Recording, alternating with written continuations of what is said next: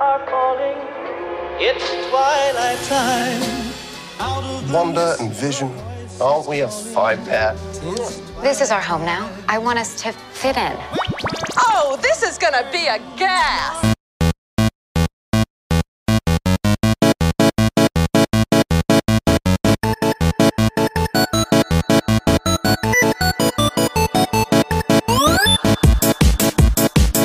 Welcome, everybody, to Back in My Day. My name is David Petrangelo, and this week, the not so stereotypical millennials will be running down their favorite 10 TV shows of 2021. This week, I am lucky enough to be joined by a full panel. First up, Michael R. Power. Ian Walter. And wife power. Yes, finally we have wife power back. Finally. we need you to hold us together, honestly. I decided not to go to sleep.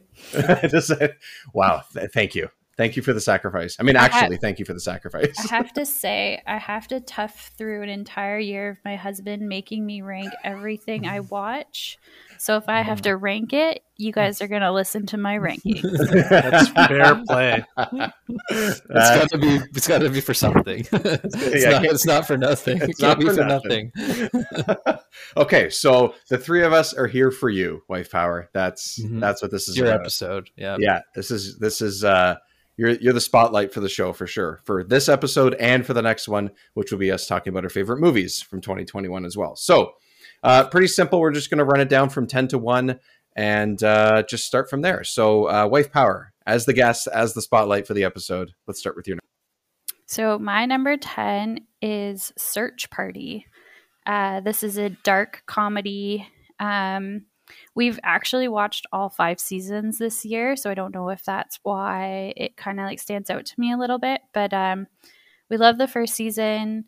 Two and three were like still good. Four was kind of meh, but five kind of brings it back to that what we loved so much about the first one. Um, but yeah, it was some parts just had us absolutely howling. Like it was, um, it was really good. It was, a, and it's the final season too, so it's.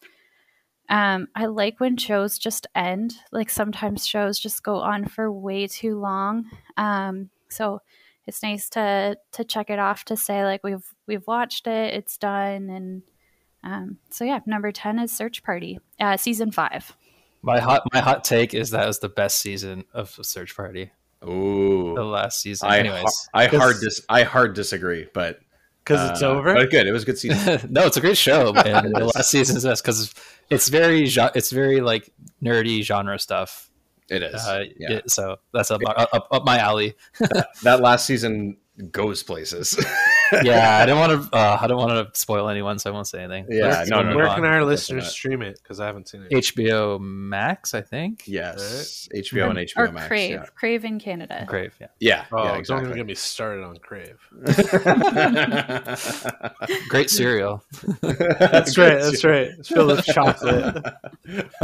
that's actually a terrible cereal, but I was gonna say, have you even had it? Free Is it? samples at the Union Station. We're in a rush and you, for- and you forgot your lunch or your breakfast at home. yeah, always count on there to be lots of free samples of Crave. Union Station. It's always the last one left. Got to steal Yeah. a couple milk packets. Yeah, yeah. Steal it from the Tims. Yeah. Uh, Mike, what's uh, what's your number ten? off, off track we get are already. All right, Love it. Uh, my number 10, Cobra Kai, season four. Now, I'll admit that season four, not the best season of Cobra Kai, but like Search Party, we also started Cobra Kai last year. We watched all four seasons, watched the first three, then the fourth one came out. So this kind of like throwing a bone to just how excellent the show is overall. The fact that I have number 10 here, um, and I wouldn't have had it on my, in my other rankings because I didn't watch it so yeah, it's uh, we uh, we love the show, and season four, although not the best, was still really good. And again, this is more just giving respect to the show as a whole and all the seasons. And I'm actually excited for the next season because it looks like it's going to change things up a little quite a bit. So yeah, Cobra Kai is you know the TV show that is based on the Karate Kid universe and bring back all the characters and everything. So if you haven't heard of it, check it out. It's it's really fun show. And now it's on Netflix, right? I think. Yes, it's on Netflix. Yeah, because I think that first season was like that YouTube TV thing or Mhm. something a few years ago. So, Uh, Ian, numero 10. All right. Well, we're gonna kick this party off. I like the Cobra Kai pick, although I gotta say um, I haven't finished season four, but it's a great show. Um, okay, for me, it was a bit of a tie going into like what which earns the spot for my top 10 so it i'm gonna i'm not gonna be honest with you guys. We did a big episode on this. It was a tie for me between star wars visions and marvel's what if. And to kind Oh, of decide who gets the edge i would think like maybe someone like michael r. Power would lean towards visions. I'm gonna give the edge to uh marvel's what if. And the reason for that is visions although is is epic and it's amazing it feels like a collection of shorts versus an actual series that Yeah. gets connected by That's exactly what a it is. through Yeah, line. so so I'm gonna give it to Marvel's What If, and I just you know you can go back, you guys can go back and listen to our breakdown and our ranking of all the episodes of What If Yep. and all the episodes of Visions, and we had a great time with both of those series. That was So fun. That was so I fun mean, to do that. Very That on great. brand, very on brand choice for me. So Yeah, Marvel's yeah, no If. kidding. Super on brand. Yeah, Yeah. I love it. Um, okay, so my number 10 is not on brand at all. We'll get to some of those later in my list, but my number 10 is another show, just like you two guys just said, uh, just like what Wife Power and Mike said uh, about a show that they watched all this year. This is only two seasons, but we watched both seasons over the course of, I think, two weeks, maybe three. Um, it's called The Other Two. This party is not fun. Yes, it is. I'm having fun. You are? Well, not like fun fun, but you know, party fun. What? Is, what? party fun when everybody at a party just agrees to perform fun at each other, and it's the collective effort that makes it fun. You know, like a like this little model girl. She's not having fun fun. Yes, I am. okay, yeah, but you know, when you're alone with your thoughts in bed tonight, you're not gonna look back at this party and think that was fun fun. Yes, I will. I'm having the time of my life, and I'll think back often to just how much fun this all was. Okay, well, she's a model. She doesn't know her own brain. I'm not a model. I'm an EP on the film. Jesus. Okay, well, your movie's racist. and this is one of the funniest new comedies I've seen in a really long time. Um, it's number 10 as opposed to being a little higher because it's only two seasons and it's sort of like a recency bias thing, I feel. But the premise basically is the younger brother in this family is basically Justin Bieber. That's that's that's what the character is and then it's about the two siblings the older siblings the sister and brother that are trying to make it in new york and hollywood and just can't. And they're basically riding the coattails of their younger brother who is like this big megastar that can't sing but is somehow making millions of dollars. And that's basically the the premise. And it's just hilarious. They do a lot of outrageous scenarios like you would with a lot of comedies and i just think it's really fast and witty and fun. And the other two is just it's great. It's fantastic. And um, the first and second season have very good jokes and very funny both of them just as funny as the other but actually the premise changes a little and i won't spoil how because that's part of why the second season is also hilarious. So the other two is uh, my number 10 and i think i think it's a it started as a comedy central show and now i believe it's on hbo max for season two. So i think you could probably find them both on hbo uh yeah wife power let's go to number nine Okay, so my number nine uh, is a new show that came on Netflix this year called Shadow and Bone. Um, kind of like uh, Lord of the Rings. Um, it's like a, it's a fantasy um, world where people have. Um, I don't know how to, It's like a steam. It's like steampunk fantasy. That's how I would describe it. but we're yeah it's based on books. I don't know how to describe their abilities. It's been a while since i've watched it but they have like powers. They can control they control elements almost like the last airbender style. Mhm. It's, uh, um it's also but it based on really- books, right?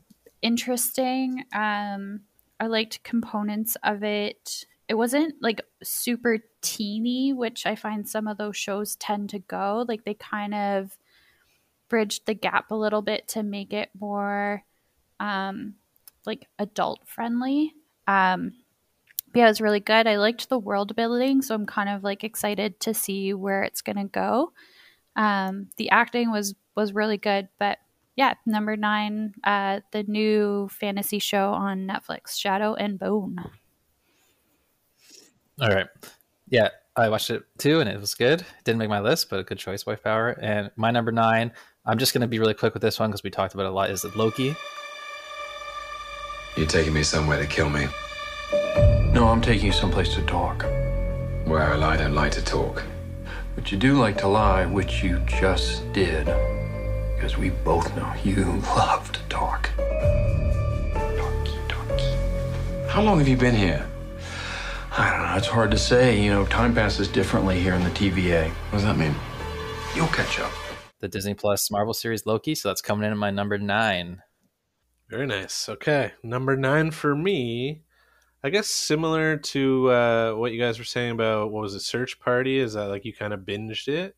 So uh, regardless of which season is the best, uh, Ted Lasso for me.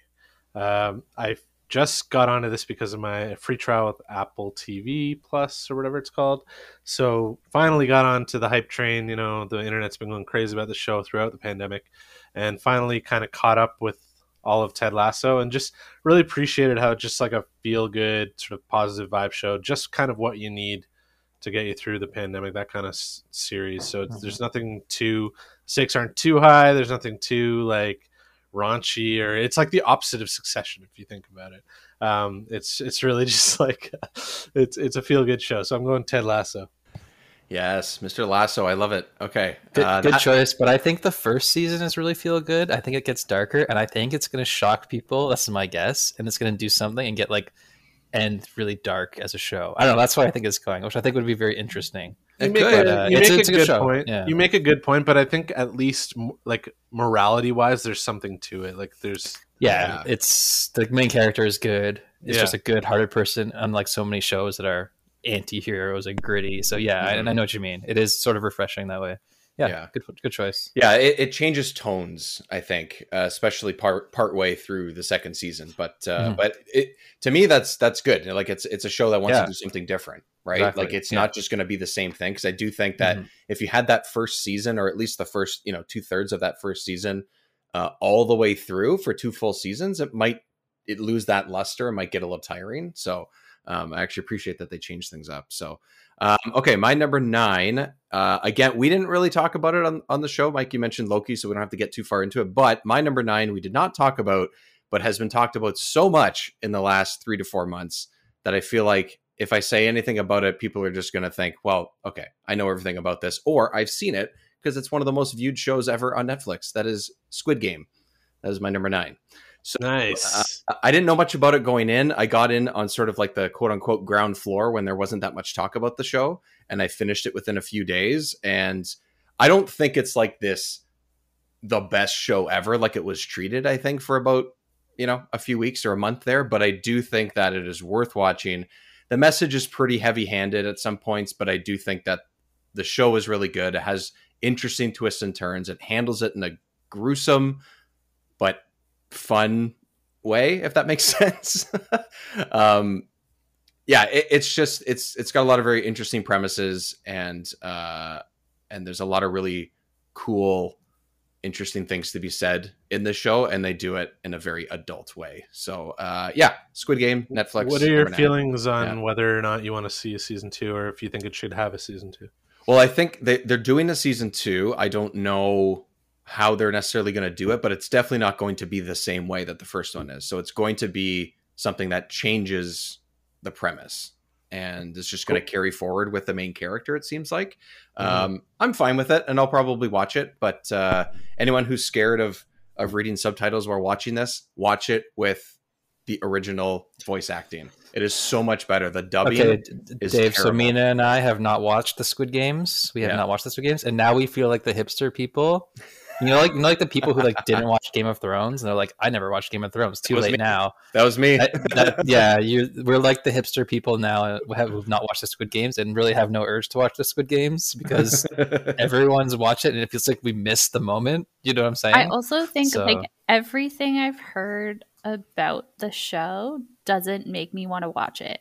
That's like fair. I'm just I ask people I'm like, "Oh, what did you like love about the show?" and then they kind of like explain a little bit of it and I'm like, "Really?" like that doesn't that doesn't sound like entertaining. the the, pre- the premise itself feels a little bit heavy handed with the messaging and all Mhm. that, but you you get to actually appreciate the characters. Like it ends up being, especially the second half of it, it's a character piece. Like that's what the show is. It's really not about the premise. That is just the setup for I would say the first three and a half episodes, and then the other set, six and a half are about the characters that you you follow along the way. So um, Well, that I is why it's interesting. I think. I could tell by wh- how you're calling it Squid Games that you're not really up, up on the old uh, the Squid Game. No, it's like Battle Royale meets uh, Old Boy, but it's it's definitely a, a choice. It's a, an interesting series. Yeah, it's definitely really interesting. So uh, I won't go too far into it, but uh, all right, wife power. Um, your number eight.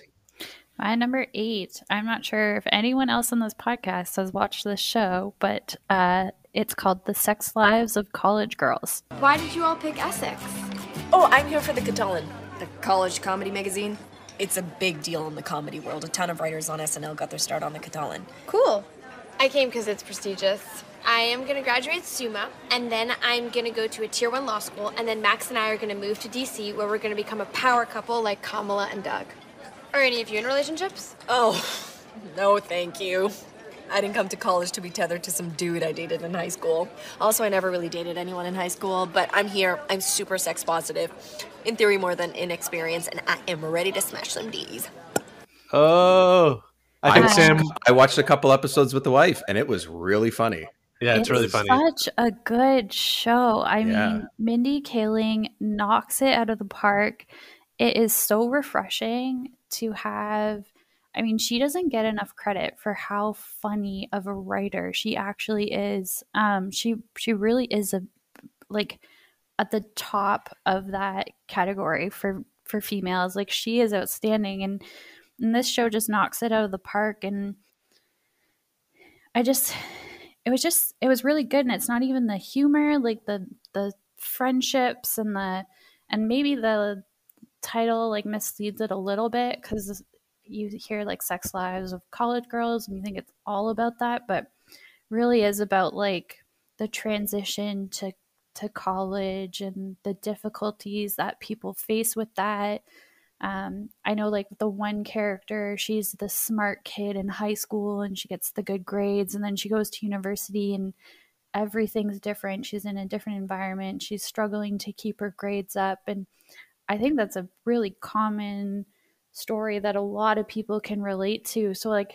she really touches on some of these like real life aspects of like going away to college and how you experience like how your life changes and how your experiences changes and And then um, they just like sort of put all these characters in not unrealistic premises from what I saw, but like some of them are, but it, but they're like ex- somewhat exaggerated, but it They're still makes sense. but Oh, and it's all pretty, relatable like- too, right? they're pretty like I found it pretty accurate. Like you're going to like these parties first year and it's like every party has a theme. It's like, yeah, maybe the themes are a little bit exaggerated for the show. Like the one party they go to Your is mileage the may naked, vary on that the one. naked party and it's like no one's Naked allowed party. That's what I was thinking. I watched that one. Yeah.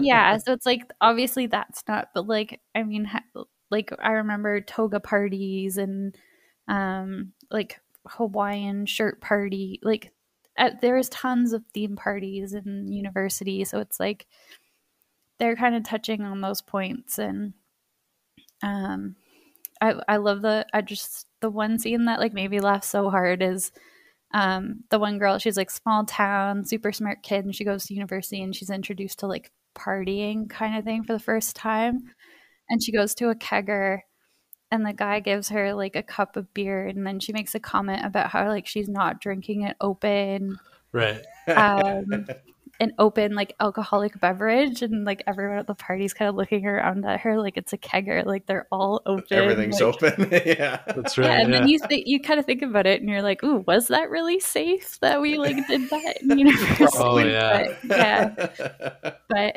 I, it was a really good show. I really enjoyed it, and it's an easy watch because it's it's refre- it's also refreshing to have a 20 minute or like 30 minute show Mhm. that doesn't take up like an hour um, to watch one episode, so it was a quick watch, and it Yeah, those it was episodes fly by for sure. Yeah, that Um, was like the but- other two as well. I felt the same way. We we sat there and we watched two episodes. I was like, oh wow, that was a great forty five minutes. You know, we sat and Mhm. like watched two at a time. It was it was great. Yeah. Yeah. So, um, yeah, the Sex Lives of College Girls, another Crave, Crave show, but really, really good, and and I highly recommend it. Yeah, I think if Sam was doing a list, she would throw that on there, and I was watching along with her. I thought it was really funny too. I liked how one of the main girls was kind of getting into the, like she wanted to go into comedy, you know, despite her Yes. family's wishes, and just seeing that whole angle of it, and uh, like there were many different la- layers to it, but like just seeing, I, I never really pictured like what it would be like to go into comedy as a major. And I, Uh, I comedy writing, that that character is based on Mindy I, Kaling. yeah, I figured as much. Oh, for sure, That's, yeah. that's why it's very very 'cause it's well a- written, and it makes you wonder, like, what kind of shit did you have to put up with going coming Mhm. up? You know, so And the other what, thing did, what too- didn't she have to put up with? exactly. Um, one of the main girls, I can't think of her name right now. She looked so familiar the whole show, and then when I fa- after the show, I looked it up, and she's actually uh, Timothée Chalamet's sister. Well, and Oh, after I looked it up, Ah. I I was Oh, like, Timothée's sister. yeah, Timothée. looks Not Duncan, like him. Idaho? Like it's just it's so weird, just like slightly more feminine. Paul Atreides. Yeah, it does look like him. But It is funny. They Oh, do really? look alike. Oh, okay. Yeah, I mean they are brother and sister, so it's not that surprising. But Yeah. it's just the fact that she looked familiar, and then it's like, oh, that's, what who it was. is. Yeah. You know, you Not almost from could a have show it. or a movie, but from, from Yeah. that. Um, okay, want me to do my number eight?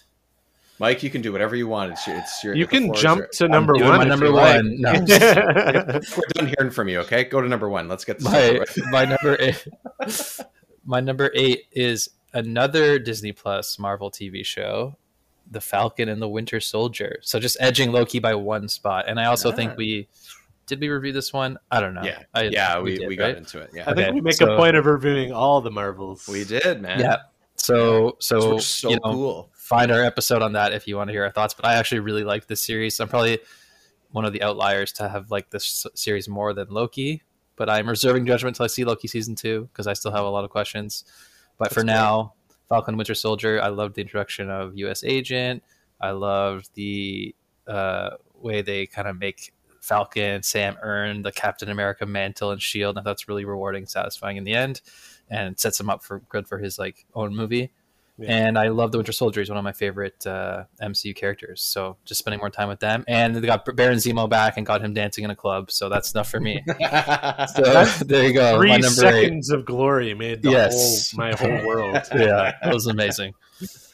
and another another th- good thing about this, and really Loki as well, I think, is that they don't overstay their welcome. Like they don't, they're not forced to do 10, 12, Yeah. 15 episodes. Like they sort of they pick a time frame and they sort of tell the story in what maybe they do like about six, six, seven six- hours. They all do. Yeah. yeah, six to eight episodes, and I think that, that works Mm-hmm. for all of the shows. Yeah, Ian, what's up, man?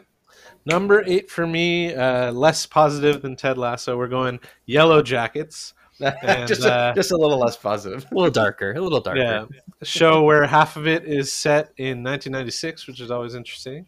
And uh, Oh, yeah, back in my day. Set back in my day, literally. exactly back in my day and it's it's got a bit of a horror thriller uh, spin and the format is similar to well what we're watching now book of boba fett but also this is us where it kind of bounces from past to present and so there's some interesting dynamics there because of the way they choose to introduce certain characters along the way and i think it's 10 episodes and it just wrapped and uh, yeah so yellow jackets i think I hear, uh, the, I hear awesome things about it. yeah, the main uh, one of the main uh, characters in from the '96 flashbacks is the, one of the mods that we talked about in uh, Book of Boba Fett. So Oh, okay, Yeah. cool, cool. Mhm. Okay, nice. Okay, my uh, my number eight is uh, I'm I actually thought this was going to be the lowest out of all of our rankings, but Mike beat me to it. But my number eight is Loki. Um, Loki was a fantastic show. I really really liked it. Uh, it I'll, I'll talk more about other stuff as we go, but I think that Loki did something different. Um, it told a strange story and had great character moments, and uh, I really like. I don't. I don't care what people say if he's annoying or if they don't think his movies are good every once in a while. But throw Owen Wilson in something, man, and I will just watch it. So that I think I said that when we talked about the show, is that he doesn't even have to say "wow" at any point in the show, and I think he's the standout. So I, I, lo- I love him. He's great. I'll watch him in pretty much everything. So my number eight is uh, is Loki. Wife Power, what's up? Let's go to seven. So my number seven is an Apple TV show uh, called Mythic Quest. Mm. Um, and uh, I think we got introduced to the show this year, right, Mike? We just Yep. we watched both, Both seasons. seasons. Um, this show is funny. It is like hilarious. Um, I think maybe like the premise too of them working on a video game. I don't know. I don't want to go like too much into it, but it's just it's funny. Um, the character development is so great because even in like season two, kind of similar to Ted Lasso, like it gets a little bit more you get a little bit more invested into the characters. So like when things happen to them, like I remember one episode made me cry and I looked over at Mike and I was like, How is Mythic Quest making me cry? Like it literally is the fun like one of the funniest laugh out loud shows I've seen in a really long time. And then now one episode just has me like the complete opposite. Um and the the female leads in this show were just fantastic too. Like it's um They're the best part, I think. I think yeah, they're the best part of the show. The I don't know the actress's name, but the person that the woman that plays Poppy is just like phenomenal. Like Yeah. she is the best. Um, but yeah, uh, Mythic Quest. If you if you haven't uh, seen it, try it out. Nice. Mike's talked highly about it a couple times. So, um, and season one, I think, came out maybe two years ago, and this one came out this year. I think season two. Season so- two, yeah. Yep. Yeah. Nice. All right. My number seven is uh, Dexter New Blood. The Oh, I new didn't know you were a season Dexter guy. I of didn't know Dexter. That. Wife Power and I, huge Dexter fans. I did not know that at all. Huge Poindexters. huge Poindexters. That's what we call ourselves. Um, we If you, didn't, if you didn't before, you do now. I, I think Dexter was the very first show that in our relationship we got really into and hooked on and binged and we will and we ever we were excited for every season. We were basically along for the entire ride of the series of Dexter. It And might we- be. Yeah, and we pretty much loved every season. The only thing that was disappointing was the finale of Dexter. That's really the only thing that disappointed us was that finale episode and the way it ended. So for them to get to come back and you know right the wrongs and give the character a proper ending, and it, it wrapped it up nicely. And that's like I said, it's, it's just what it did. It, it- we love this show, and it, it, it didn't have a good ending, and it got to it got a redo. Not a lot of th- things get redos. You know, not a lot of shows get to And they did their properly, crappy ending. right? They gave him what, what is a much better send off, and it was a good show. It was a fun ride. It was back. It was like you know, it felt like you're back in the one of the middle seasons again, and, and you know he's about to get caught every episode. It was just it's a it's a it's a good show. There was formula of the show had that worked, and so they just did it again, but you know brought in his son and, and been older and stuff like that, and had a different sort of angle, but. It was it's, uh, that's why I like it on my list because I just such a fan of the original series for them for them to be able to come back and actually get to do a redo and I can now forget about that original ending and this is now the ending and this is so much better of an ending for the character that I'm ha- that I, that's what puts the show like up on my list. So it almost made my top five, but it just made it outside at seven. Yeah. Would you have ranked that this new season, New Blood or whatever, higher than the final season? Yes, for sure, because that ending was so bad, Yeah, and the setup for yeah. Well, it makes Yeah. me interested. I, it's not on my list, but it makes me interested to maybe check it out because I watched only about four seasons of Dexter and then it kind of dropped off. Um, Mhm. you know, there was a lot of content on HBO at one point, and it just got to like, you know, once you got deep into a show, if you weren't still with it, you just kind of. I think it's for people shelved like. Wife Power and I who were with the whole show for its whole ride, and it just had that really unsatisfying ending. And now we got to undo that, and you know, got to re- redo. Like I said, now we have a good ending, and now it's like can be like a classic show that you don't have to just talk about its crappy ending. Like Mm. maybe Game of Thrones, maybe Game of Thrones in ten years we'll get to do the same thing. You never know. Yeah. Because Game of Thrones is an excellent show, but every time it comes up, people just talk about the shitty ending, and it it sucks. It ruins the like entire package, right? So Yeah. yeah. epic. Um, yeah, I'm gonna keep mine going. Number seven, and uh, it's another show. This show I will definitely stick with, and you already mentioned it, Mike. Cobra Kai, and for me, I'm not Ooh. finished season four, but season four dropped in January, so I'm ranking it based on my enjoyment of season three. and uh, yeah, so it dropped last January of 2021, and as much as much as I don't think it was as good as maybe the first two seasons in my mind, it still kind of kept that flavor and kept more interesting things coming from the world of the Karate Kid, and I just think it's a great premise. It's a great uh, sort of feel good series, similar to Ted Lasso. Not not too high stakes, but like just enough to keep you rooted in your nostalgia if you were a fan of those Karate Kid films. And it just it sits in that world. It's like a great way to do a, a reboot kind of thing. So Cobra Kai is great, and I can't wait to see what they they're you know what's in store next for it because it Nice. started as a YouTube series, got picked up by Netflix, and just kind of like a little engine that could keeps kind of Yeah, picking up it was steam. YouTube. Yeah, I guess yeah. you're right, Ian, because January 1st, 2021 was season three, and then season four was December 31st, 2021. So technically two wow. seasons dropped last year in 2021. But yeah, you could consider, you know, there's like one day of 2021 that this well, season was out. either but- way, having something out yeah, like 12 makes it months eligible. later Yeah. exactly well having Mhm. 12 months later exactly in a show is is actually kind of rare Yeah. on, on a show like that it seems anyway so they, they pulled it off and the fact that it still works even though mike you're saying that maybe it's not as great as previous ones but it's still really good is Yeah. showing something that they know what it's they're doing It's falling victim to the like having to get more ridiculous and outrageous. And at some Okay. point, it's like, well, these are high school kids, and now they're just beating the shit out of each other, like in, breaking each other's houses, and like really doing things that it's like, okay, this is. You would all be in jail at this point, Yeah, but it's it's a all show, so. I've suspended my disbelief already. But it's starting to get ridiculous. You know, it's pretty funny. And you know, you use your own discretion when making your list because, like I mentioned, Yellowjackets was started late in the year and Mhm. just finished recently, so Yeah. it's finishing in 2022. But you know, I watched enough of it in 2021. Yeah. Whereas Book of something like Book of Boba Fett, I'm putting an asterisk on that one. I'm not going to touch it That's till, next year's, till yeah, 2022. sure. So yeah, sure for sure.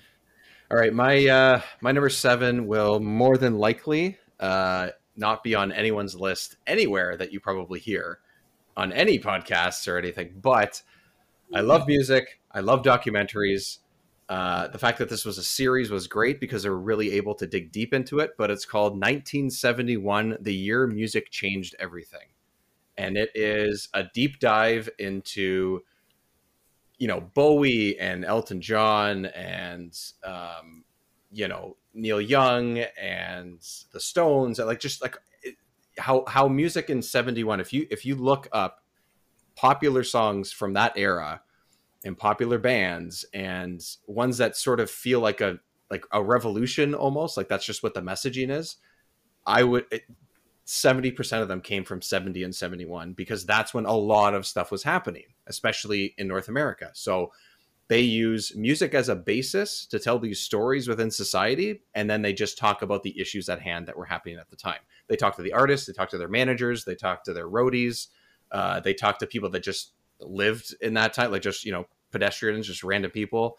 And it's great music and it's great. Uh, it's a great look at yeah. Pede- I was saying people crossing the street. hey, you, hey, you, were you alive in '71? did they reach out to you, Dave, as host of Back in My Day? 'Cause- I, I wish. Yeah, I, I think wish. that they would. I, bet though. think I so. bet if they knocked on my parents' door, my mom would talk all day about 1971. So um, it's just it's just really cool because it's a good look at that point in history and about how important music can be. And I just I love this the kind of music they talk about. I love all the music in the show. And um, I think it's about seven or eight episodes. It's on Apple TV Plus, and I don't know if any if any of this type of music around that era, like rock and pop music, is your style, then that and and you're interested in sort of seeing how they tie things into sort of you know Vietnam and and all those types of things that were going on at the time, the civil rights movement and everything. That's what this show is really about, and it's just great music along with it. So that's why I loved it. It's 1971, the year music changed everything. Nice. That's my number seven. Nice. Um, so number six, this might be a little controversial with some of the members of this podcast, but uh, my number six is Hawkeye. Um, Oh, nice. And Not Alex- controversial at all. Not not for me and Ian. We loved it. We did a whole Oh, episode about it. Yeah. I for some reason, you, I remember you saying that it was probably your least favorite of all the Marvel shows that came out this year. But um, But that doesn't mean we didn't love it because they're all the, that's that good. Yeah, spoiler alert, we ranked it last, but we loved it all. what we loved it all. Yeah. Anyway, I really liked it because I like that he's the human Avenger. Um, he doesn't have special abilities that make this grandiose plot or crazy, like powerful villain that he has to fight. Like he's just it's kind of the same reason why I love the the Netflix Daredevil so much. Like it's it's a little bit more grounded in reality. Um, I also loved the humor of the show. Um, I thought it was like really refreshing. Kind of has that like that Marvel humor that we all talk about that we kind of like.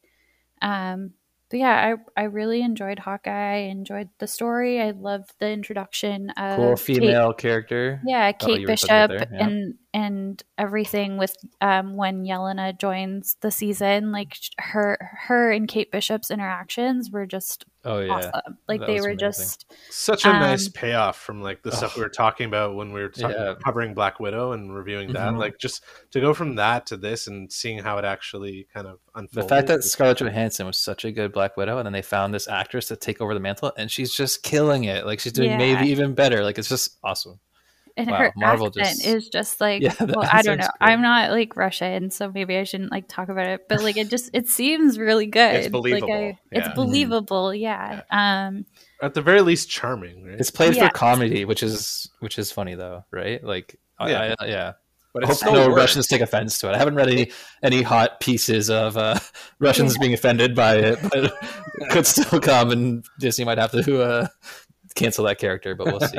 Yeah. I read a funny comment how all of the Russians in the MCU refer to Kate as her with her full name, like Kate Bishop every time. Yeah. Oh yeah, that's Kate funny. Bishop. yeah, yeah, yeah, that's funny. I, I so I, I finished the show since you guys talked about it because you guys talked about it without me because I had only been I think the, only the first two theories. I, I really like Procrastinator. Yeah, well, man, there's so much stuff I haven't watched, including Cobra Kai and Dexter are two shows that I have yet to watch one episode of. So there you go. Um, but uh, but I really the boat on liked it. Dexter, man. Missed the boat on Dexter. I know, I think. I Yeah. Don't That's even okay. start. 10, 15 years too late. yeah, yeah, for sure. Um, but uh, I really liked it because you, you guys are saying, oh, you know, I think this would be something that you really like too. And I think I, I think Wife Power. I think you're right. There's there's things about this that uh, I don't know. I, I, I do like the whole like like I think you said exactly. He's the human Avenger. I, I like that. Like I do Mhm. like that they went for that. They kind of poke fun at it every once in a while, so they're poking fun at themselves, kind of I thing. but I, I appreciate. But that. You think it have to. It's like Yeah. what like what is Hawkeye gonna do that like Thor can't? Or like you know what I mean? Like it's like you have to I mean, they a do it in the bit of- Avengers movies too, right? And he's like, "I'm running around here with a bow and arrow." He's like, "Whenever Yeah. in Age of Ultron, right?" And it's like they know what the audience is thinking, and so they put it on Front Street, and you know, it's a comic We movie, so also, get over it, kind of thing. um yeah, I forget what it's called now, but we loved the musical in it. Rogers the musical, yeah, Yes. Yes. so like we were saying, if if Disney literally came out with this musical, we would go yeah, watch it. we would go see it. Yeah, it's like super corny, but they're doing it on purpose. Well, they hired actual Broadway Yeah, like, like, singers the- and Broadway the stars, and is they so did not cheap out. It, like like Yeah. it could be a Broadway play. It's hilarious. Yeah. Yeah. Wouldn't be surprised if we see it. Wouldn't be surprised. Plus, I love that the MCU has its own basically like property that you can safely watch around the holidays and like you know Yeah. it fits Yeah. in with the holidays season. So Mhm. yeah. that's Yeah. cool. All right, good choice, Wayfarer. Hawkeye. Okay, my number six, Succession, season three. Uh, I really like the show Succession, and season three was really good again, as they all are. Uh, I think other seasons of Succession have been higher on my list, so maybe that says something about the season. Maybe, maybe it wasn't quite as good. I think that's probably universally what people think, but I thought it ended in a very interesting place. I still thought it had the great writing. It obviously has great, great, amazing acting, and um, I'm excited to see the next season. I will. I just, yeah, I really like the show Succession. It's, I, it's I this is coming up on my list, so we can talk about it even more. Yeah, for sure. I will say, coming up to number six, Succession is not on my list, um, but I did come around and finally started to watch it. I think the acting's great. I kind of agree with a lot of the things you said, Mike. Doesn't quite make my list, um, although it is it is similar in my mind to my number six. My number six is Squid Game, and I find that Succession and Squid Game both very well produced shows. Both shows, however, very opposite of what I was saying about things like Ted Lasso and uh, Cobra Kai, in that they're they're not really feel good shows. They're very much the opposite. They are like there's nobody really, no characters really inside any of these series that you would you, maybe you'd root for, but you would never like. I don't know. They're they're all pretty despicable, right? Wanna be best friends it's, with, yeah. it's an argument of who's the the worst. Like, Yeah. who's the absolute worst on the show, right? And there's there's something to that. Like it kept us mm. coming. Both Sam and I watched Succession. Kept us coming back. We both watched Squid Game, and I, I would say the difference is, for, Squid Game's only one season, but from episode to episode, we found ourselves excited to see what was going to happen next. Whereas this one was like, it it felt like Succession was a little bit of shock value, and I did think it was well written. Performances were great. Love Brian Cox. I just didn't have that. I wasn't as invested with any one of the characters, Mhm. and therefore, like, I still want to see where it ends up, obviously, and Mhm. maybe it can work its way into my top ten in a future season. But uh, as of right now, no. Squid Game, hard recommend. Uh, Dave mentioned a lot of things that I already love about it. It just kept you guessing. It was very well written. Um, you know, if you have an issue with subtitles, you have the option of the dub, but I would just recommend stick with the subtitles um, or the original voice actors, um, that that kind of stuff. So, Squid Game is kind of one of those things. Like it, it took the internet by storm. It's one of Netflix's hottest properties. They're going to be doing another season, but the first season of Squid Game is definitely something you want to check out. Yeah, and you asked me what do I think of an upcoming season. What about you? I'm gonna ask you the same question. Um, I think it works well as a standalone, especially uh, once you kind of see what happens, uh, like the various twists and turns that it takes towards the end. So uh, it's kind of what I was saying is like there's a predictability to it on one hand, but on the other hand, it does kind of fool you in ways. And there's not really a character. Even the main character is like you know he's kind of a scumbag. There's a bit of redeemable certain points, yeah. qualities, Yeah. but like when you really think about like what the message is versus how the writing and how this narrative is trying to maybe subvert your expectations then you start to question well like how i was feeling leading up to what i know how it ends is that how i'm going to feel next time around? So it'd be different be interesting to see if i watch the first season again or how i feel going into season two like if i still feel the same way as i felt maybe like midway season one because i think it kind of changes drastically towards the end where you're like not It sure how you feel about it Yeah, yeah. but it's still it has, a, it's almost in it's it the season is almost split in three parts in a way. It's yeah and it's it i think like. it's still a great ride Yeah, um yeah. and and i think it's it's worth a watch for sure Yeah, for sure. All right, my uh, my number six is um, another comedy and another one of those shows that has those half hour chunks and is absolutely hilarious. It is a one off. I'm pretty sure they're just doing these ten episodes and that's it. It is also an HBO and HBO Max show. It is called Hacks with Jean Smart, and she is a she's I mean she's amazing and pretty much She's a revelation. Yeah, she really is. And this this show just highlights that. It puts a a huge uh bold italics across it. She is so so great in this. She is a older comic that is kind of, you know, raunchy older comic. She's been doing the same shtick for 40 years and she has this uh long running what do they call it residency in Vegas. And all of a sudden she gets the news that her residency is over and she basically has to fight to be more relevant. That's the idea. That's the premise of the show. And she gets she hires this um this ghostwriter to write help her write her jokes and sort of refresh her jokes and everything. And it's mostly about the two of them and uh, Jean Smart's uh, Deborah's uh, manager and their relationship and just it's it, it- it's it's very similar to what I was saying about um uh about the other two and Squid Game how it ends up being sort of like a character piece in a lot of ways. That's what this turns into but it's very very funny. It's absolutely hilarious. 100% worth the 10 episodes to watch. Uh, that is Hacks on HBO well you sold it. I'm gonna go check it out. I'm glad you watched it because I I heard good things and I you know s- wanted to get around, but there's just lots of TV and not enough time. So I'm Yeah, I, I, yeah. probably on our list. So I'm glad glad you watched it. like part of part of the thing is is that we weren't sure if we would like it. It's like Mhm. okay, the premise seems fine. I mean, it doesn't seem Yeah. anything you know ridiculous or anything that we would love necessarily. But then once we watch the first couple of episodes, we go, oh, I see. Yeah, this is this is funny. This is worth your your five hours that it takes Right. to watch it. So. Um, yeah, it's not going to go anywhere as long as you have access to HBO, and it's it's hilarious. So Are they half hour episodes, Dave? they are half hour. Yeah, they they vary from you know twenty five to forty, but yeah, they're half hour episodes. Ooh, Yeah. Mike, I feel like we could add this to the list. Mhm. Yeah, it's We really really this. funny. it was a huge surprise and it was great. I'd watch it. I'd honestly, I'd, I'd turn around and watch it from the start again. It was really funny. All right, and uh, all right, that's our ten to six. Wife Power, kick off our uh, our top five. So my number five uh, is a show I love, and that's Ted Lasso. It has been mentioned. Oh, Um, I really like this show. I like everything about it. I like the humor. I love the characters. Um, I like that it's not just a comedy. Um, I mean, season one really focused on that aspect of it.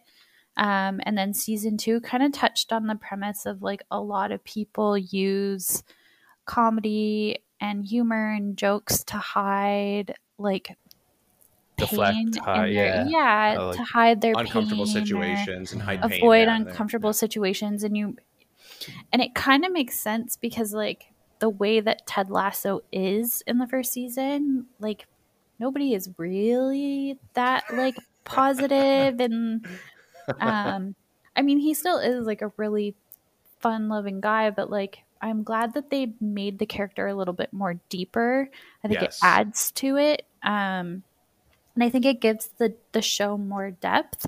That being said, he's not my favorite character. I am a Roy Kent super fan. That Nice. character just kills me.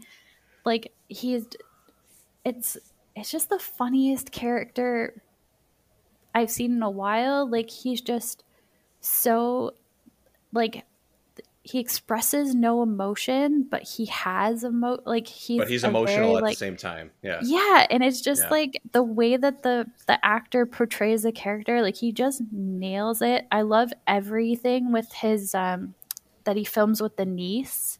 Yes. I just th- their dynamic is hilarious. as the as the Um, soccer coach and everything. He's how much he Oh, swears. Yeah, You know, it's so funny. on Yeah. a spectrum of like quote unquote good people, he would be the exact opposite of Ted Lasso, right? Like he's just like Well, well, they present him that way, especially in the first season. But like his character develops between Yeah. the second half of the first season and this entire one. They do. A, he's probably Yeah. the well. I mean, Ted Lasso is interesting in this season too, but Roy's probably goes through the most. I would say. But he's so much better than Ted Lasso. He's like honest. He just says whatever he feels. he just like fuck this, fuck that, whatever He I feel. he doesn't Whereas Ted Lasso, they're they're cracking his facade. That whole Yeah. act he's doing is just to cover his own his own uh, mental health issues, right? And that's what they're getting at. And so it's like, I think I think Roy is something that Ted would like strive to be like, and Yeah. just be like, stop caring what people think, stop putting on an act, just be yourself.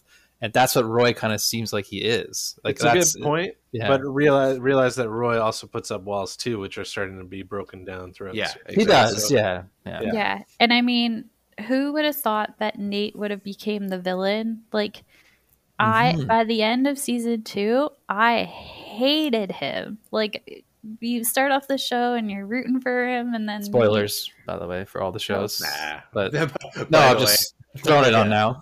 Yeah. but um i mean his character it's like you talk about like characters changing and it's like he his character really goes through through a big the thing. bullied becomes the bully, you know, and you, Yeah. you feel so bad for him, and then all of a sudden you hate him.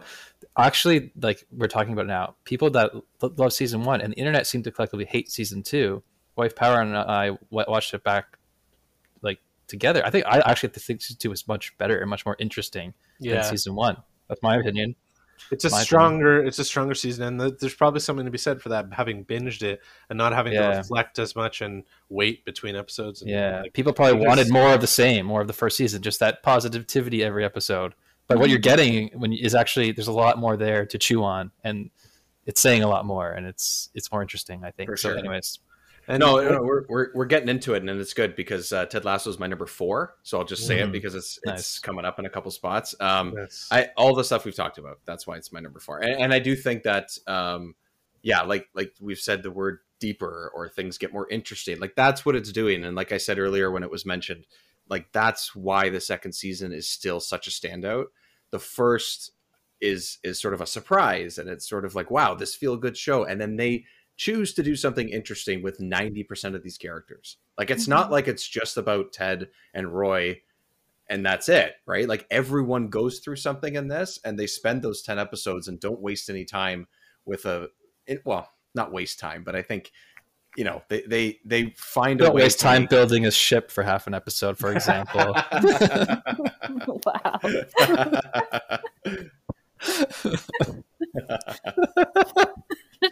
Where you know he's killing you with kindness. He's like sickly sweet and using comedy as like a, a Mhm. mask. Yeah. but I think that that's there's also something to be said for his like sort of fish out of water, water nature coming from the states going to the UK. It's Mhm. easier for someone like that to pull that off, Mhm. and not be called out on being a. He's the charming American. I love it takes place in England. That's one of Yeah, my favorite parts of that the is show. That is the best part Yeah. of the show. And they're Yeah. always they're always at the pub having dinner.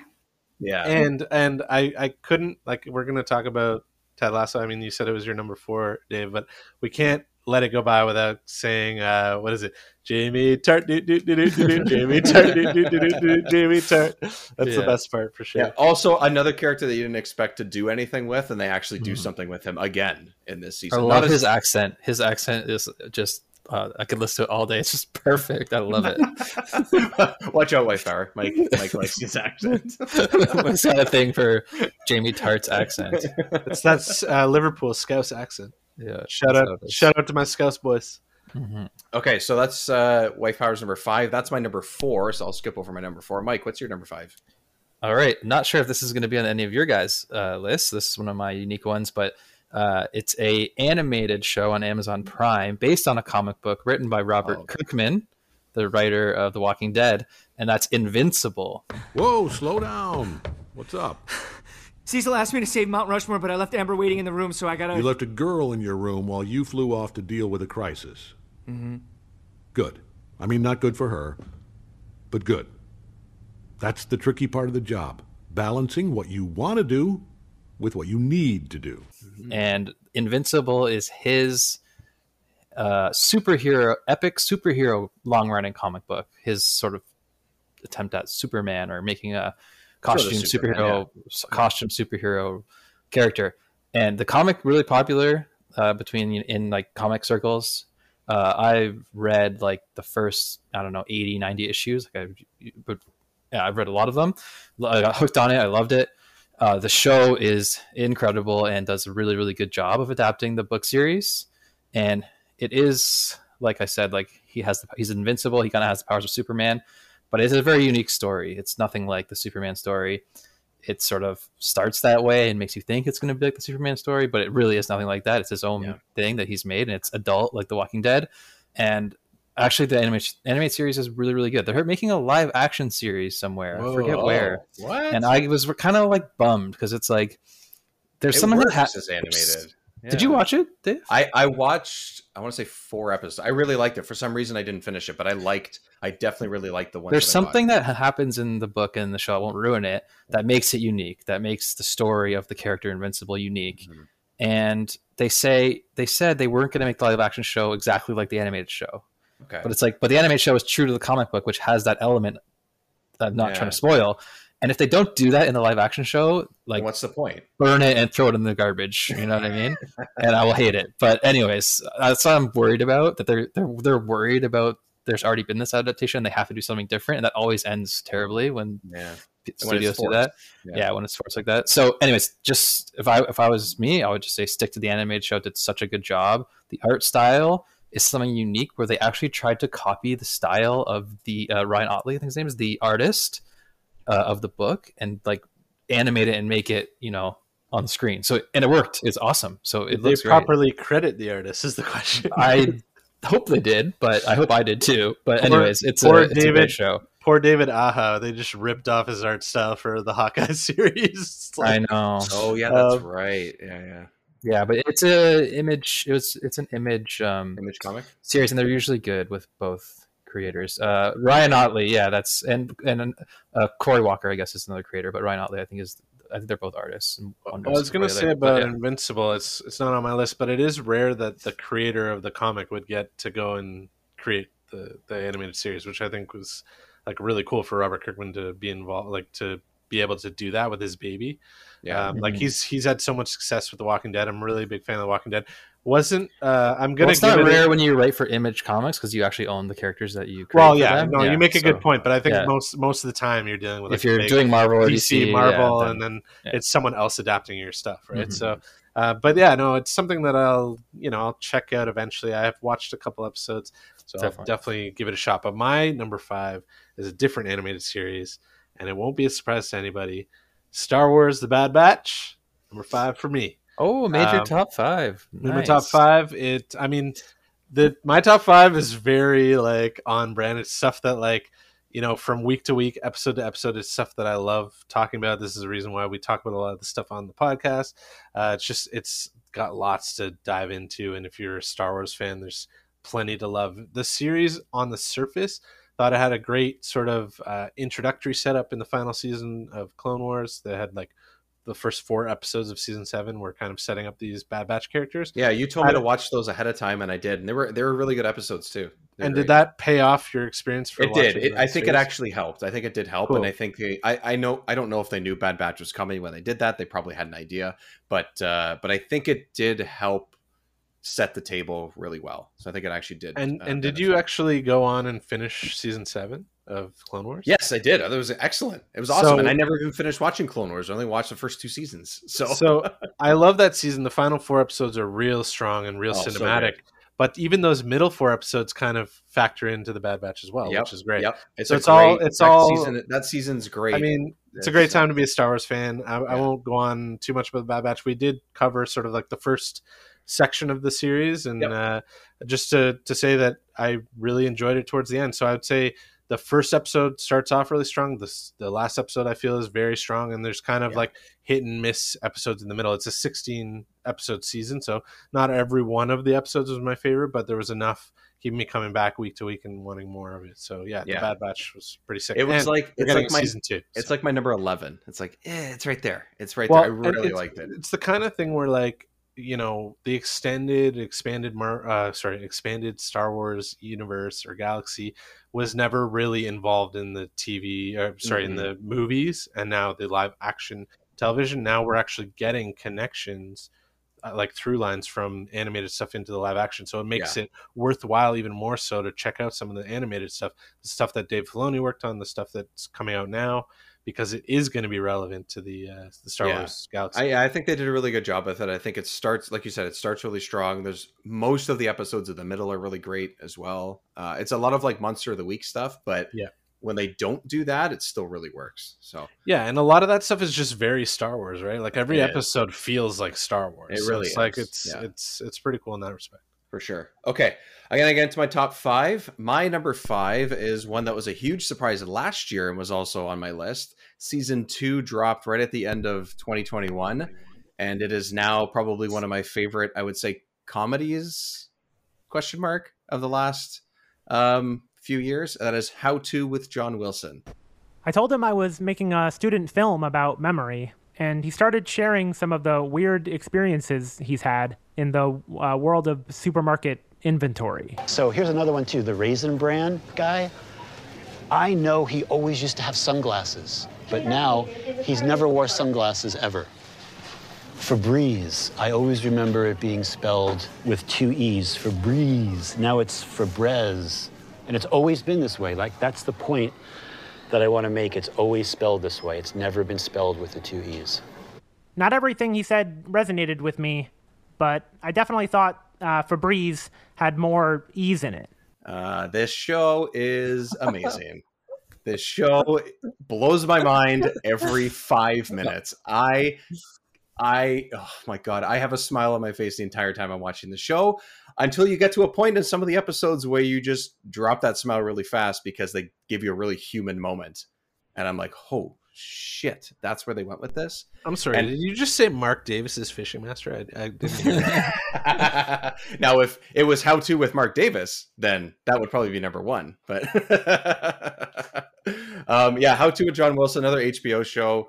It's really, really hard to explain, but basically, the guy goes around New York City and the New York area and tells a small story. Uh, For example, in in season two, is how to find a spot, and it's how to find a parking spot in New York City, and it goes from that in the first couple of minutes to how you hang on to things that you don't really need or what it means to have space and people with you. And it's just that's sort of where the show goes. It's really a train of thought for half an hour. That's really what the show is. And i highly recommend it but i 100% know that it's not for everybody but i absolutely love it so uh, Give me your favorite how to like moment episode.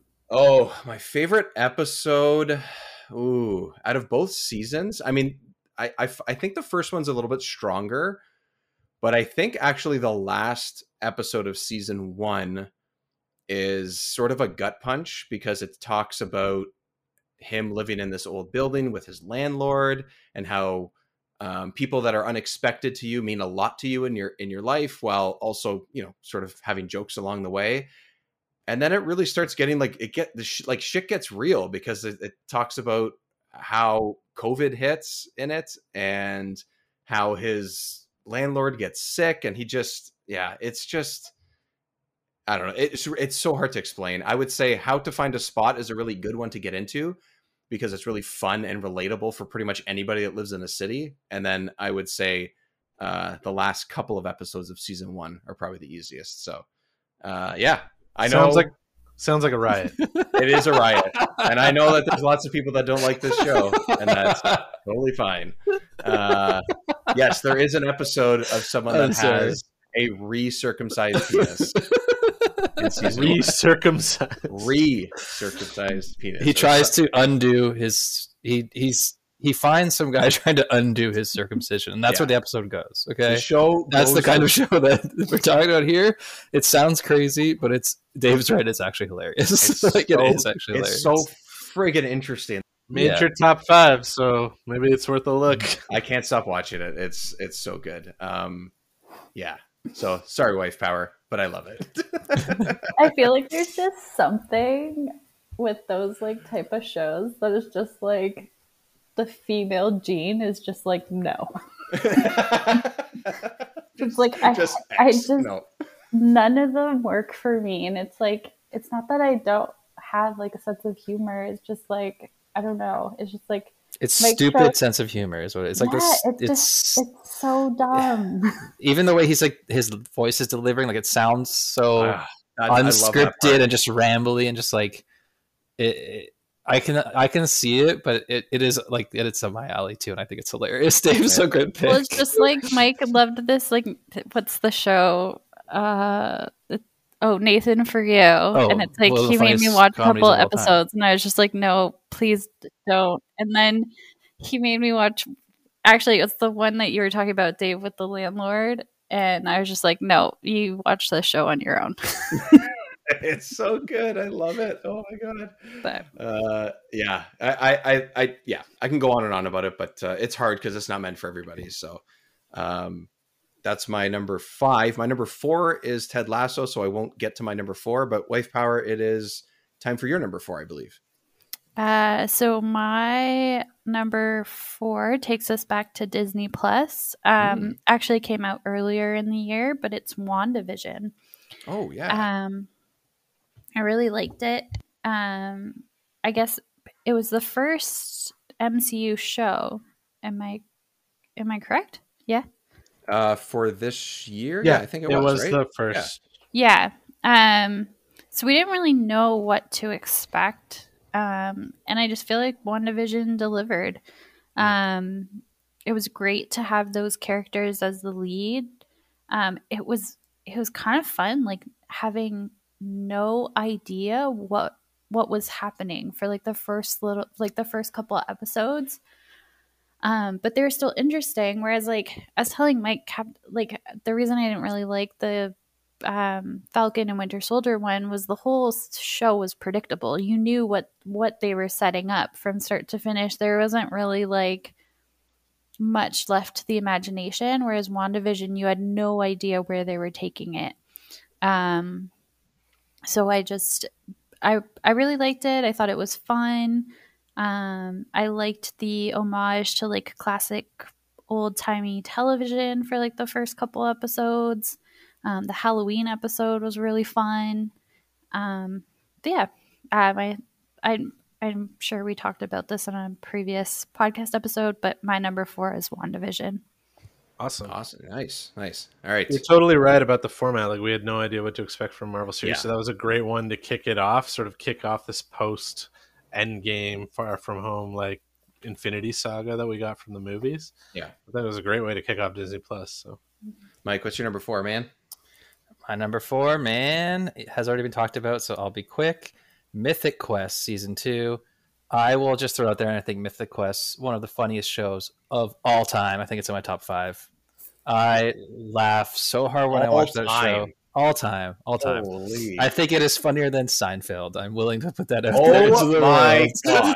because Seinfeld is not in my top five. But yes, I said that specifically the- to make Dave angry. wait a second, you didn't put? Seinfeld in your top five? Oh, you're, Not you're at outta all. here. Oh my god! I like Seinfeld, but I'm not like so up high up in Seinfeld as everyone else is. But I lo- nothing against Seinfeld. It's just there's funnier shows than out there. That's all. I'm not. it doesn't have to be number one. Oh, Yeah. Oh, Mike, To- oh, I love the Mike. Quest. I died. To our I died listeners, I feel like the band is breaking up, and this will be the last episode of Back in My Day. Did you not know that I wasn't that high on Seinfeld? Like you, No, I, no, no, no. I know I've that you don't that. like Oh, think okay. it's the greatest thing or whatever, but I would. nothing against it. Oh, Just uh, no, no, no. It's not that what's against Seinfeld. I just cannot. My personally, personally, comedy is very, very personal. Obviously, Yeah, Like we just exactly. talked about with with John Wilson. Absolutely right. But I could never in my life ever see Mythic Quest being ahead of Seinfeld in any way whatsoever. That's why it blows my mind. I know. I did that to But blow Seinfeld is mind. also not for everybody. I I know No, that. yeah. Like I know for No, sure. but I also do like Seinfeld. That's the funny part. So it's like it's like that's how funny I think Mythic Quest is. I just died. I thought it was awesome. It just proves Especially- your point right there. Yeah, sure. Yeah, exactly. I was just trying to say how funny I actually think it is. Um, and that's basically all I have to say is that it's a really funny show. Rob McElhenney from It's Always Sunny in Philadelphia is probably also my top five. So that gives you a little bit of uh, my sense of humor. So, you know, and it, it does have sort of those sensibilities, although it's clean, not as raunchy and offensive. Um, so in that way, it's more for everyone. Uh, but it's definitely for nerds and gamers, and you know, it's it's so good, man. It's so funny, and it does throw in that one uh, one sort of drama episode that makes you cry per season, which I think just adds that much to the show and shows that the show writers are actually really, really, really good writers and could write any style. They're just choosing to write comedy. You know yeah. what I mean? Is the one in the second season just as good as the first one, or Yeah. is it? Mhm. Yeah, because like I know that's not the show, but I am that person. Yeah, that that I am that person that thinks that that episode in the first season. I only watched three quarters of the first season, but I wish that was the show because to me it's like I watch that episode and I go and then I go back to the actual show and I just it didn't work for me the same way it does for you guys. That's all. I feel like you would maybe like season two a bit better, Dave, because it does kind of do the Ted Lasso thing where like first season super super funny, you're getting to know the characters, and then second season they dive a little bit more into like the actual character arcs and who they are as people. And, yeah, for sure. Um, I don't in a little bit remember crying in the first season, but there was an ep- for a hundred percent there was an episode in the second season where I was just like it really pulled at the heartstrings, Got and ya, you were yeah. you're kind of just like, wait, I thought I was watching a comedy. Like this is Right. Well, it's a Um, good sign. That's good. Yeah. no, a it's good good. job. Yeah. It's to to be that invested in characters in a comedy. Um, it really they like they're doing a good job. Yeah. Awesome. Uh, that was your four, right, Mike? Yeah, Mm-hmm. we're going through fours. Yeah. Yeah, so Mythic Quest I haven't seen, and you guys actually make me want to watch it. I'm sure I'll enjoy it for all those reasons. Can't see it kind of touching the upper echelon of comedy. Seinfeld. Yeah, I know. Uh, Seinfeld's probably. Like I was baiting almost- people there, but uh, I think it is my number one sitcom because in in a lot of ways we talk about how Simpsons we were constantly referencing it through our ch- throughout our childhood. Seinfeld is something that kind of never fully leaves you. It's like Yeah. it's always lingering. If you if you're a big fan of it, anyways, you always know all the references and where they pop up. And Yeah. Literally every so- day, every day Yeah. in my brain. It's, Yeah. it's I think So, what's like refreshing about Mythic Quest, just to like touch on it a little bit more, Yeah. is like comedy these days. It's like us as society have gotten a lot more sensitive, and you can't Get away, you can't like get away with the same humor that you got away with like 10 years ago because In like Seinfeld, some- for example. example yeah seinfeld's a perfect example. It's like someone is always going to be offended and i think what we liked about mythic quest is they just don't care. And it's they go back to like this is comedy. Like these are jokes. We don't mean anything seriously. Like let's have a laugh and and take it for what it is. It's it's it's comedy. It's it's Yeah. humor. It's a joke. And um, you either like it or you don't. And we don't really care. And and i think that's like it's kind of refreshing to watch a show that like doesn't care. Because every everyone Well, it's always um, the Sunny in Philadelphia does that even times a hundred. But it, Yeah. only comedies can get away with it because they can, if they can have those characters that say the things Mhm. that are not to be said, but they are making fun of those characters. Do you know what I mean? It's kind of like in stand-up comedy, you can kind of get away with saying Yeah, things you can never say anywhere else. So it is it it does that, but it doesn't do it as uh, as offensively as you don't take it as always far but it's still But yeah, you know they yeah, I know what you mean. Yeah, Yeah. well, it makes me want to check it out for sure. And uh, you know, Seinfeld and even Friends, they were like that primetime one-two punch, and neither of those shows get made today. So you make a good point, Mina, Mhm. about that. So it'll be interesting to check out a good comedy with Mythic Quest. My number four had some comedy in it, but it also had some heartfelt emotion, and it had some great action, and that will be probably the trajectory of the remaining of my t- top four. Comedy, action, heart. That's right. it all. Uh, my number four is also the fourth live action MCU series. mean i already mentioned Hawkeye. Hawkeye, yeah, Hawkeye made it, and you know, I guess you know where I'm going with the rest of my list. Hawkeye made the list, and I loved it as much as we kind of joke that it's our least favorite of the live action. It was, it had a lot of heart. It had me coming back for more week to week. I really enjoyed uh, Mike our recap of the whole series. I thought it had lots of great surprises. Every episode kind of ended with a little bit of a cliffhanger and, uh, and a surprise.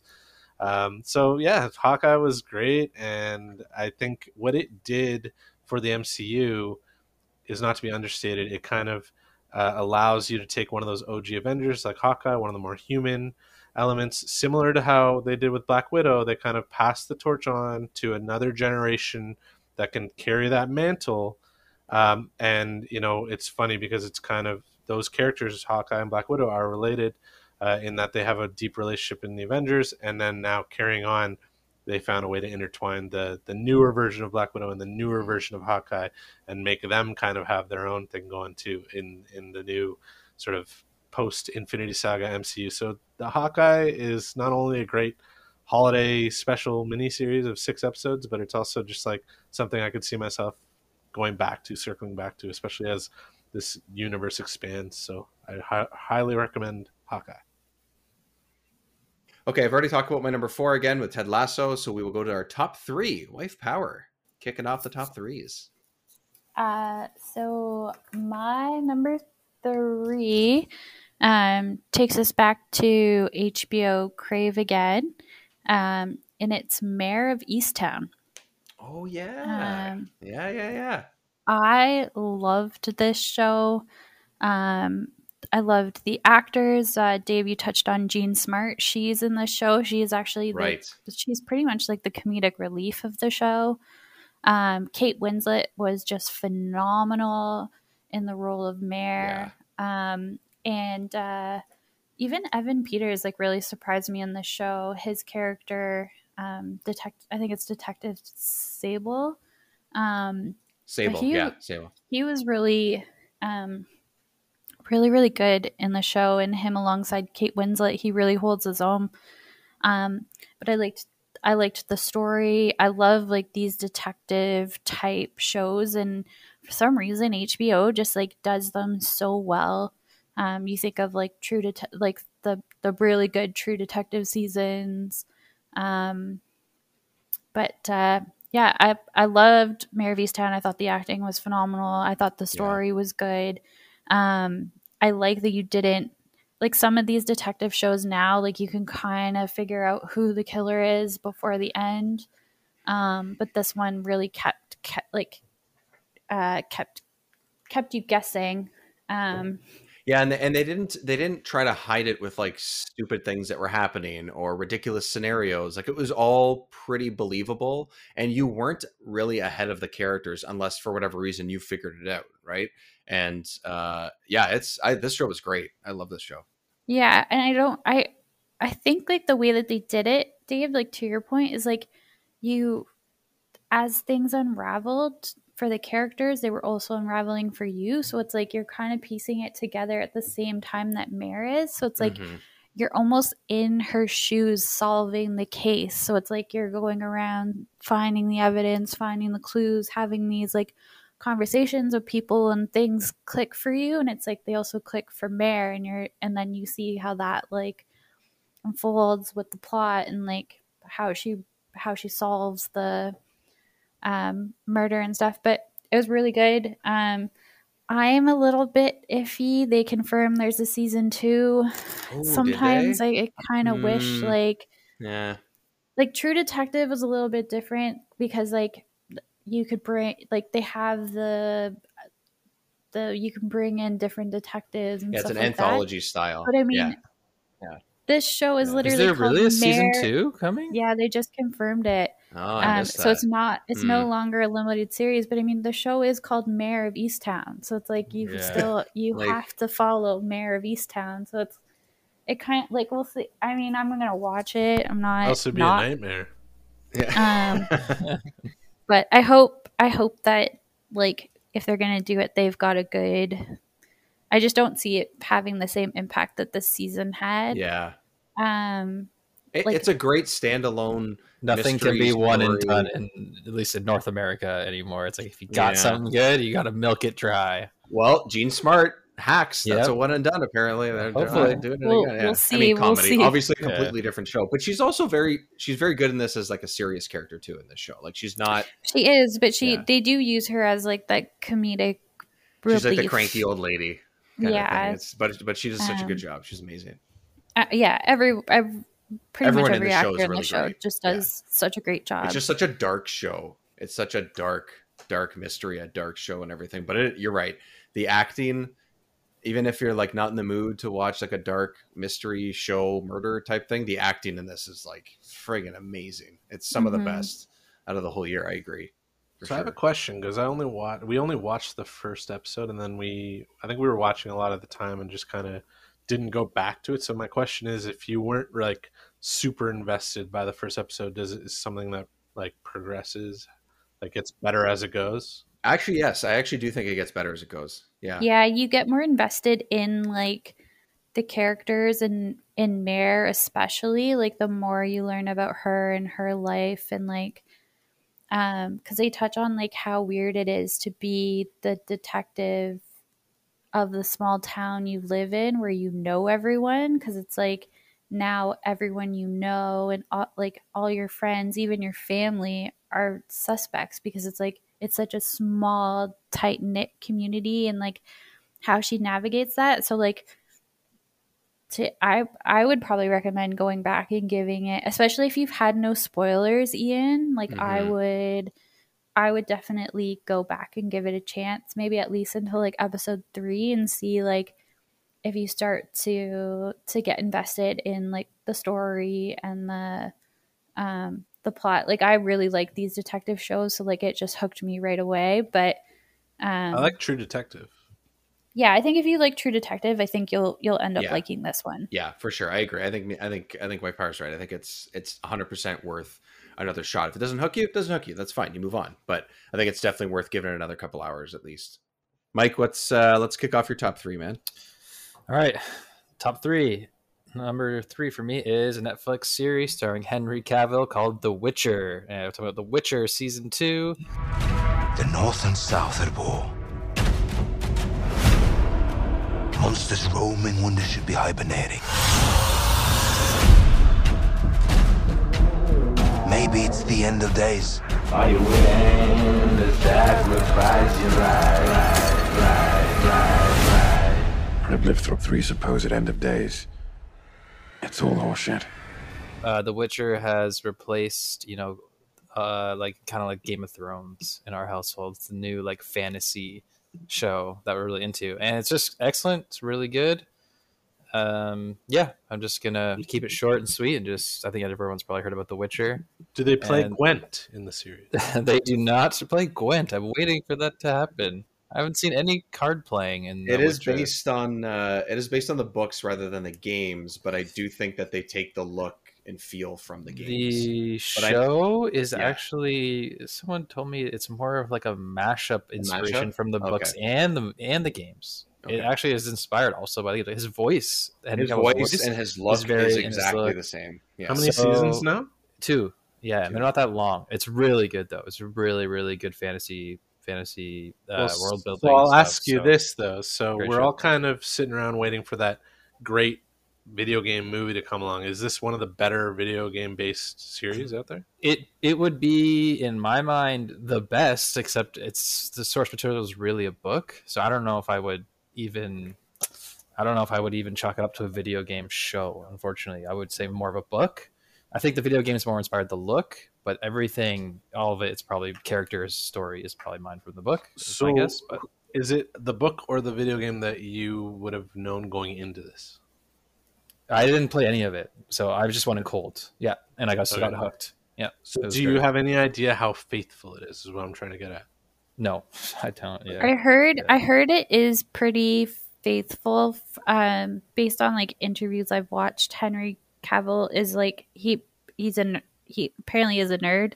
Yeah. Um and he gets really into um the fa- like the actual stuff The lore of the everything? Witcher- Yeah. The lore, yeah. Like I think he reads the books, I think he plays the video game. Like Yeah. he apparently on the set is the expert. Like he knows more. Um so I think I think that plays to how good the show is because the lead of the show and such a strong actor with Henry Cavill, like he has that capability to like give so much more because he's so well versed in like Yeah, and he cares this- about it. yeah, and that's the thing. Like he this is he talks about how like this is one of his favorite roles that he's ever played. Yeah. Um but uh, I would say if you do watch it in between season 1 and 2 an anime movie came out. Um do you remember what it's called, Mike? It was like it's The Witcher something. Maybe we should save this for our movie episode. Oh, okay. That's, that's what you call a tease in the industry. I would say I would watch the, the movie. That's a that's a great tease, but I want to hear what Mina's saying. So is this something that you would you would benefit from watching?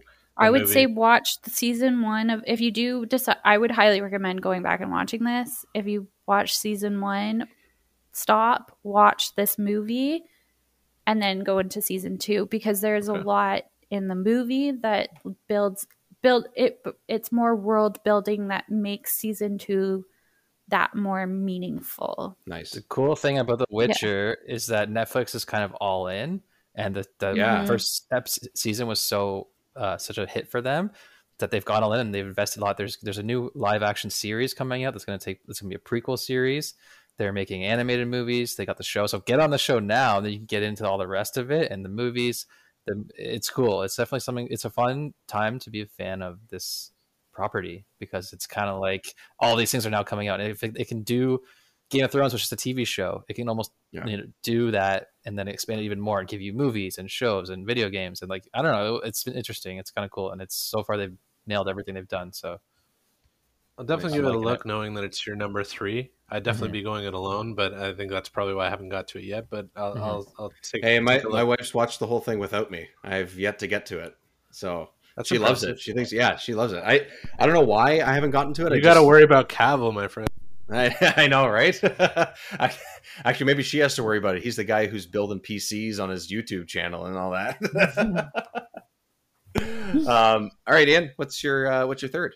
All right. Well, we're staying on the Marvel train. That's right. What? Um, No way. yeah. What? No, no, no shot, no shot. So Hawkeye did Marvel being make TV the- shows? Did Marvel make TV shows this year or something? I, must I missed thought, that. I, I don't know. I thought they just I thought they just uh, they just had uh, I thought it was just YA novels. I thought that's what that's the direction they went. Coming from uh, 2020, that was barren wasteland for obvious reasons, and then going into 2021, which has four MCU films and four MCU series, is quite a whopper. So, you know, Hawkeye being the fourth one to come out, and my number four, my third is the first one to come out. You'd think it'd be higher on my list. I'm I'm surprised it's not higher on my list, but uh, it, it was definitely the the you know it's the first one that came out, WandaVision. So it was my favorite at the time, but uh, I have my reasons for why I like other ones more. WandaVision, though, it does feel the most unique as far as the format goes. I liked a lot what uh, Mina was saying about how you didn't really know what was going to happen. It was kind of a mystery, and you you liked watching it unfold and evolve as it kind of went through the ages of sitcom homages, starting with like sort of the 50s and 60s sitcoms, going into the 70s and 80s, and then finishing off strong with a sort of a 90s vibe. Uh, didn't really touch. Well, I guess it touched early 2000s or late 90s, but uh, but basic basically just giving you the full spectrum. Although not really feeling like a series as much, even though it was paying homage to the sitcom format. It didn't feel like that kind of episodic, even though it was shifting its tone or its uh, going, you know, advancing through the decades. It didn't feel as much of like uh, like an episodic thing, more like just like a like a mini series, like uh, elongated movie, like a start to finish, like standalone story. They don't really it doesn't. I don't don't think they would need a season two of WandaVision. Just like no, I hope nice not, standalone. but I mean, this was the first one that really got me sort of diving deep on like what ifs and you know almost to a detriment because yeah. like the, the the fan theories were getting kind of crazy but it was just fun to speculate and uh, it's still kind of one of those shows that keep, keeps you thinking and i think we're gonna see that it actually means a lot more as yeah. the MCU evolves because we're yeah. going to go into Doctor Strange in the Multiverse of Madness, and there's going to be ties back to Westview and WandaVision. So I think yeah. for anybody following what's going on in Marvel, we say that it's getting so big now that you don't need to really follow everything. This right. does seem kind of a tentpole series that you'd want to check out if you're going to be watching any of the movies that are coming out over the next couple of years. So yeah, yeah. I agree. WandaVision. Nice. Uh, my number three has been talked about already. Uh, it is a show that maybe not the for eh, maybe not every episode is is a banger in this season, but Succession is still one of the best shows on TV. Hey, here you tried to kill Dad again, fatty. Do you have a fetish for nearly killing Dad? Like just the tip, but for killing Dad? The FBI is downstairs. Tell them to fuck off. Yeah, these are the ones who don't fuck off. Can we ask them to come back tomorrow? I just think everything that Respect. you guys said previously is amazing acting, amazing writing, and you know, if you're into this show and you got to this finale, whether it's the beginning of it or the very end of it, I, I just think it's one of the best finales. Not even just by the way it ends, but just stuff that happens in the middle as well. It's just such a good, amazing hour of TV. So I would say Succession um, is incredible. I absolutely love the show. I love where they I, I don't love everything that they did with all the characters, but I still think that the rest of the show is amazing. So Succession is my uh, number three. All right, uh, wife power number two. My number two, my one and two is tough to order them, I'll say, but uh, this fell to my number two, and I love, love, love, love, loved this show. I they could give me 10 more seasons of the show and I would be super, super happy as long as the quality stays the same. But it's only murders in the building. This That's also my show... number two. I'll just throw it out there. No That's way. Also my number two. Yeah. Nice, nice, great, great show. Great mm-hmm. show. It was just awesome. Like it just, again, it had that like detective um, aspect of it. Steve Martin and Martin Short were just like hilarious. They just they make such a good pair. I was really surprised at how well Selena Gomez fits into their dynamic. Um, she really did bring a lot to like that trio. Um, I, I won't go too much into it because I I really did love this show and I could just fangirl about it. For it's a great show for podcasters. Yeah, because it's like it's about making a pod. They make their just, own true crime podcast, so they are podcasters, the main characters. It's funny. Yeah, so it's my number two for much of the same reasons. Again, we don't talk too much about it, but hilarious, but also a, a good mystery. But played, you know, all played for laughs. And if you grew up loving Steve Martin and Martin Short like we did, Yeah, there's- oh, it's those guys- It's just they're so they're, good. They're so good, But and they're, they're- still good at this age. Yeah. You know, it's incredible. if not better, you know, like they're just Yeah. they play This they play their their age, show they play been their yeah, Yeah. it's so good. And So- I I have to say I want to I made a note um sorry Mike to interrupt you but um it's not even just like the comedian stuff but the the writing was just so phenomenal and I I draw attention to I think it was like episode 7 or something and it was called The Boy in um 6B and it's the silent film episode and I just think there's just something so powerful about that episode because Mike and I didn't even notice that they didn't speak at all until probably about like two thirds of the show. And then at one point, I kind of like was sitting there and I was like, wait a second, have they even spoken like during this entire episode? But you, but the plot develops. Like there was so much plot development in this episode, and they did it without using any language. And it's just like, that episode just like blew my mind. I was just like so impressed with the their ability to do that and con- how do they conveyed so much information with like music and sound effects and score and like it was just and obviously like the sign language and subtitles but um just the fact that there's no like verbal dialogue it was just really impressive and um the show was just really well done and and, and I can't wait for for season 2 Yeah, you mentioned that you'd watched like 10 seasons of this. So given where the finale kind of leaves us, do you think that the in season 2 they'll be able to kind of return to form or like keep that sort of format that were that made it so popular in the first place? I think so. I think it's going to be somewhat similar. I don't know if how they're going to play with Mabel's character like um without giving like spoilers, like if it's more going to be like the two guys and um uh I forget the Mabel's boyfriend's character's name. Oh yeah. if it's Uh, going to be like Steve Martin and Martin Short and him, And and, him. they're trying to like clear Mabel, um, and that might be like the new s- spin on it kind of thing, or Or she's um, podcasting from wherever she is.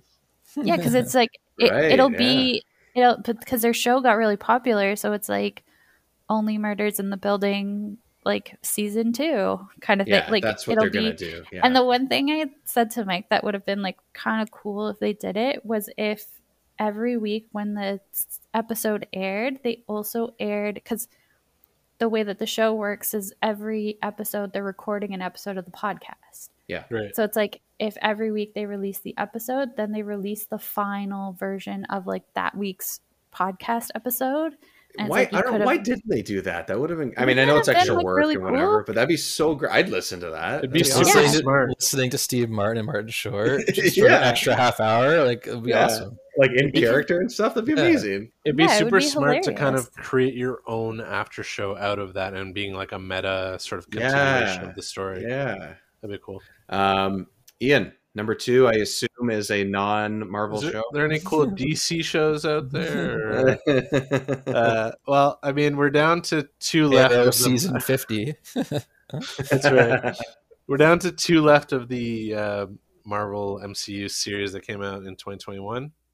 So um, it was tough to place either of these above WandaVision. As I said, WandaVision was very unique, very groundbreaking. I felt. Uh, however, the Falcon, the Winter Soldier, it to me kind of carries the torch or passes the mantle of my favorite Avenger, Captain America, and does it in such a fashion that kind of you know it has like sort of a political commentary. It has like a very uh very interesting story to tell while all the while kind of showing you that um you know everything you liked about captain america and his whole uh arc can be carried on and his legacy can be passed down and in ways sam wilson can be a maybe a greater captain america in, in certain ways than than we've ever seen. So to have you know, spoiler: Sam Wilson is the new Cap. But we didn't know if you know is it going to be Bucky? Is it going to be Sam Wilson? Because they both get to wear the mantle and you know wear the the shield in the comics at some point. So it was very fitting that you know they picked up that thread that was given off in Endgame.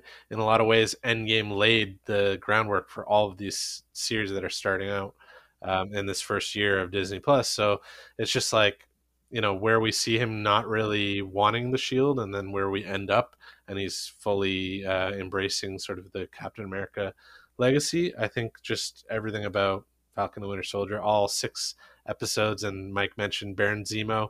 I mean, Baron Zemo was enough to bring me to the to the party, but uh, literally to the party. Sam Wilson and, and Bucky Barnes will keep me coming back for more. So, yeah, nice. Uh, although I don't know about that Sharon Carter fellow, we'll have to keep an eye on her. Let's see what happens with that. Yeah. uh, okay, my number two um, fit fits somewhat into our into our theme, but in a in a it's not a retro game that it's based off of, but a newer one. But it it is the first season. I think they're going for more.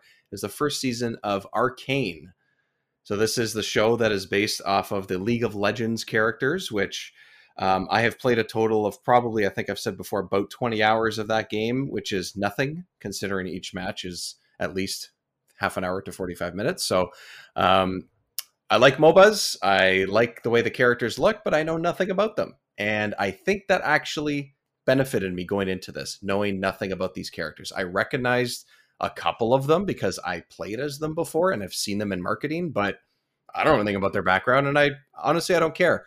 But now I do. This show makes you want to care about these characters and you it doesn't it doesn't really make me want to play the game i just want to see more of this show and i think it looks incredible like what if we talked about when we watched it that the animation was really really interesting and unique and i, I really liked it and i thought it was amazing and then i saw arcane and this is even more amazing it looks in, just so friggin' cool um, the writing is amazing. The story that they go through is really interesting. There's twists and turns. There's characters that you care about. They didn't expect to care about.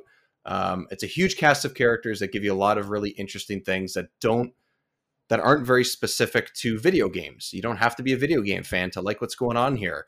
Um, you just have to sort of watch a really good story about this uh, makeshift family and how it's torn apart and put back together and torn apart and put back together and um, this world that they all live in. So Arcane, uh, I think it's quote a League of Legends story or something like that. Um, it's on Netflix, um, and I don't care where it came from. I will watch five more seasons of the show. It is it is so so good. I don't think if we said before that this year started that a League of Legends show would be in Dave's top three you ever in a million years. So it must mean the show is good and they did a good job with it. That's So is that's very- Arcane the best video game based That- series? out according to Dave, I think. it yeah is. well it's well it's strictly based off of a video game right Mhm. like it's the, the characters i know that there's lore to each of the characters It's like a lot of these types of games you click on them and they have a bit of a backstory to them and stuff right but you know uh uh the company decided to turn this into a series and make all these characters individual and flesh them out. And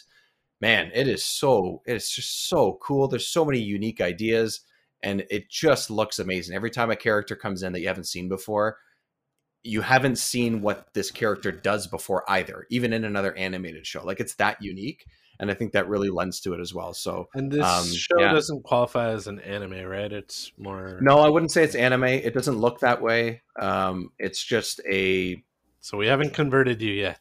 Not yet. Not yet. Um, but yeah, it's, the voice acting is amazing. The writing is amazing. The story is really interesting. Where it starts and where it ends is completely different. And where it ends does actually lend to a proper season two, I think, and makes me interested in it as well. And uh, the large cast of characters gives you a lot of interesting ways that they could take it um, and would be worthwhile for a season two as well. So I think that Yeah. that takes it uh, takes it high on my list as well, just because of that as well. I'm glad you mentioned you don't really have to know the source material. You might even benefit from going cold because, you know, I've I've mentioned how there's a lot of movies from 2021 that I still have yet to get to that I'm I missed out on. This would be the number one series that I still want to get to that I haven't tried yet, but it's Mhm. definitely the top of my list of anticipated from 2020. Yeah, as long as you got Netflix, it's not going anywhere because it's uh, produced by them. So, um, yeah, I, you know, Netflix is one of those things where I figured ah, I don't watch too much of it, but there's a lot of stuff that I enjoyed this year off of them, and uh, this is one of those shows that will make me want to hang on to Netflix when it comes out next. That's that's how good it is. So my number two is Arcane. Wife power. Kick off our numero unos. Uh, my number one has been mentioned, Ah. and I don't know if it's going to make it more enticing for you guys to watch it. But my number one is The Witcher. Oh, number Um, one. Wow. This show is just phenomenal. Stock is rising now. It is. it's just it's Tossing so a well done. The the the the acting is great. The the story development, the world building, all of it is just so good, and it just leaves you wanting more. This is probably, I would say, the only show Mike and I really like binge binged this year. Um, it came out just around the Christmas holidays when we had the Mhm. week off, and it Like, was like just watching one day, one or two days kind of deal. yeah, Yeah, we literally just sat in front of the TV wrapping presents and binge watching The Witcher. Like it was just it's so good. I just want more and um I hope this is the new Game of Thrones and we get like 7 8 seasons out of this because I just think that there's so much for this world to offer and they're like so far season 1 and 2 they've delivered a 100% like I I have no And there's reserv- there's like a prequel series coming out. There's like animated movies coming out. It's like time to get in, get on board, and you Yeah. it's come for the ride because it's going to be fun and it's they're really gonna. They have lots of these books to as source material. So yeah, I And it's not- How many episodes to catch up with, including the the I movie? think they're only like eight episodes. Yeah, or at so this you only have like it's- 16 episodes in a, a animated movie, and you'd be totally caught up. Yeah. yeah at this point in time it's really reasonable to get ca- caught up so if you want like mike said if you want to go along for the ride which i i would highly recommend like if you do like the fantasy um genre and like monster hunter kind of like aspect witches and warlocks like all that kind of stuff like definitely jump in now because there's going to be a lot of content and the, the more that comes out the harder it is to so if you kind of like jump in now like mike said there's just the two seasons they're not super long then you have one i think the animated movie was only like an hour and a half so um All right, I- I really watch out recommend for it. mine and Dave's watch reaction series. Honestly, I think we, I, you know what? I think that's exactly what we have to do because I it is like I played the first two games and most of the third, and it first of all, it's a they're really fun games to play, but the story is really good. The Nice. story is cool. I don't really care about it's Geralt, right, or is it Gerald? I can't remember. It's Geralt. Geralt. Yeah, I don't in the games. I don't really care about him, but I do care about the story, so it makes me care about him more. I'm assuming that you the can bring the game little bit like knowledge, and I'll just play Gwent the whole time. And That's talk about fine. Gwent. Gwent is all over the third game, so Yeah, Henry Cavill's like portrayal of him definitely like humanizes him a bit more and like makes you um like empathize with his character and like what he's gone through like as a witcher.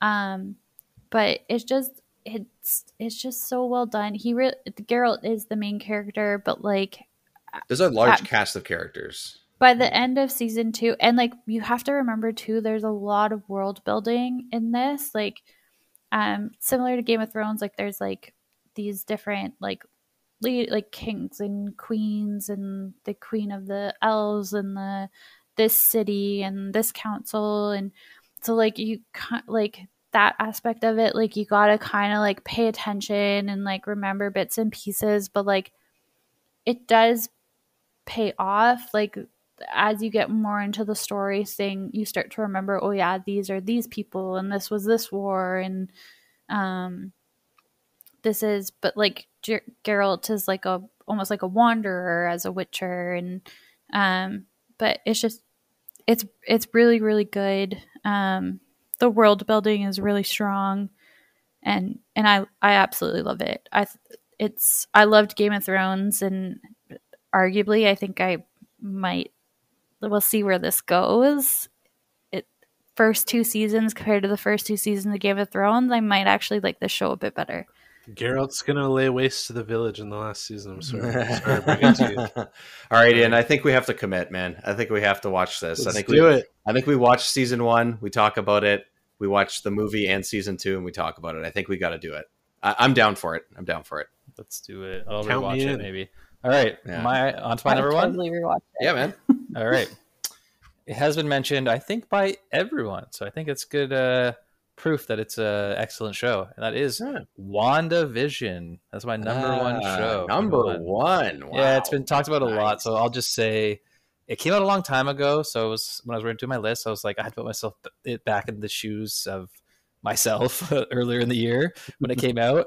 Back in my own shoes. Back in your shoes instead of your Back winter in my boots. shoes. yeah, Yeah. instead of winter boots. Back in my flip flops. We'll, we'll do the Witcher series. You can do the Back in My Shoes series. And, um, uh, it was such a ride this this show like the mystery of it all like i wouldn't trade it for anything i wish i could go back and like be oblivious to it again and go through that ride again you know get some amnesia going and rewatch the whole show blind again you know it was that much i enjoyed it that much it was awesome That week to week was Oh, phenomenal. it was such a good phenomenal. week to week That was, it was fun to talk so about it for sure. That Yeah. it, like I think in Ian when you mentioned it, you said and Wife Power, you said it too. I think it's like the the unpredictability of it, not knowing where it went, especially in the first, let's say, four episodes. I think roughly Mhm. um, that made it a little bit more fun than I think a lot of us expected and anyone really expected. So yeah um, I super think that unique lent and super Yeah. unique and creative and everything so as Yeah, it- disney's it, like plus's it, like, first marvel show you, right? It trained you on its format that you knew was going to switch it up, and you wondered Yeah. how it was going to do Yeah. that. And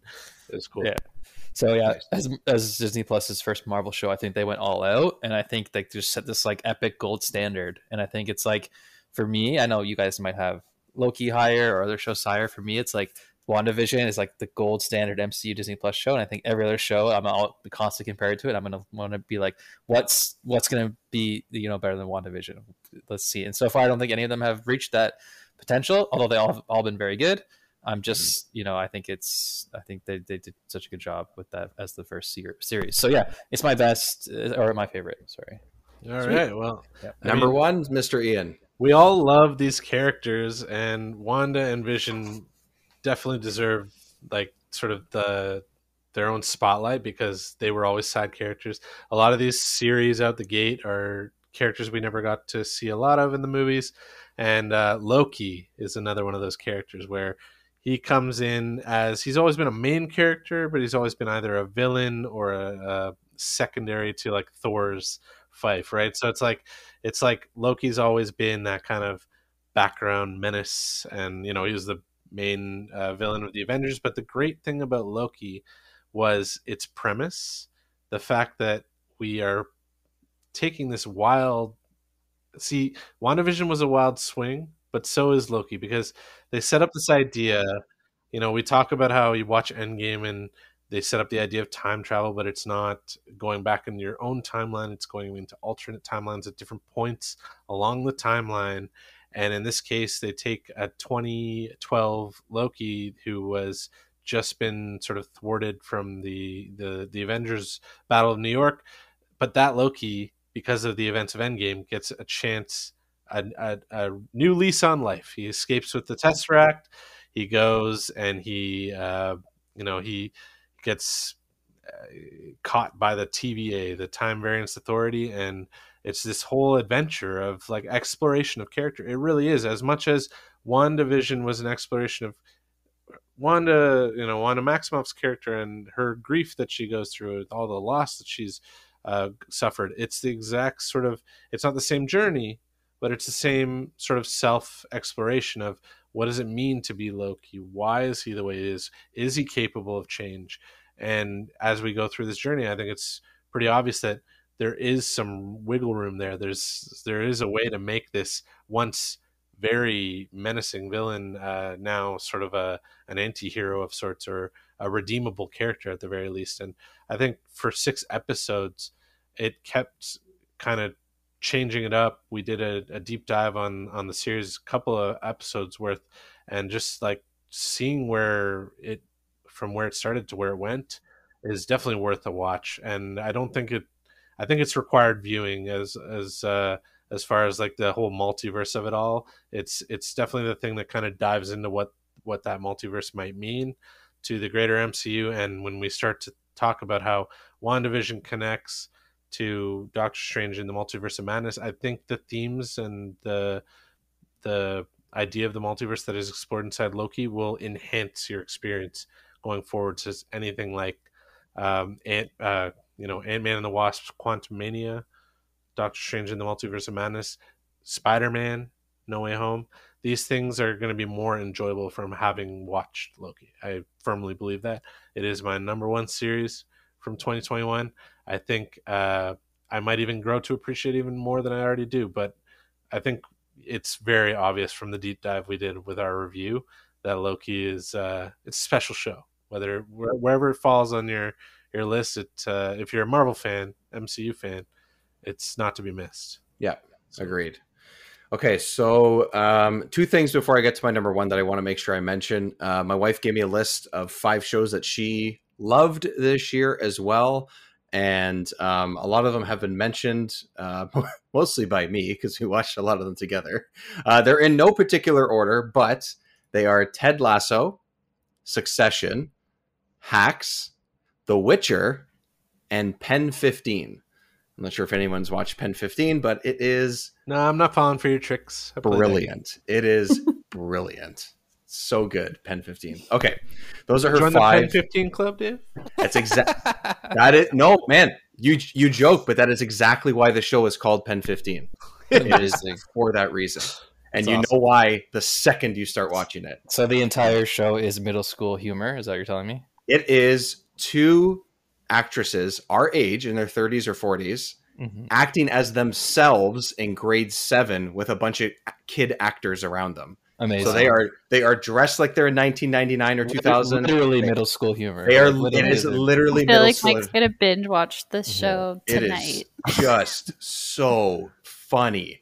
And it ends. So the last season just just finished. They just released that at the end of the year, and it and it is such a funny show, but it ends in such like a heartwarming way that it it it makes the show even better. Like the last like ten minutes of the series is super special. It's great. Pen 15 is amazing.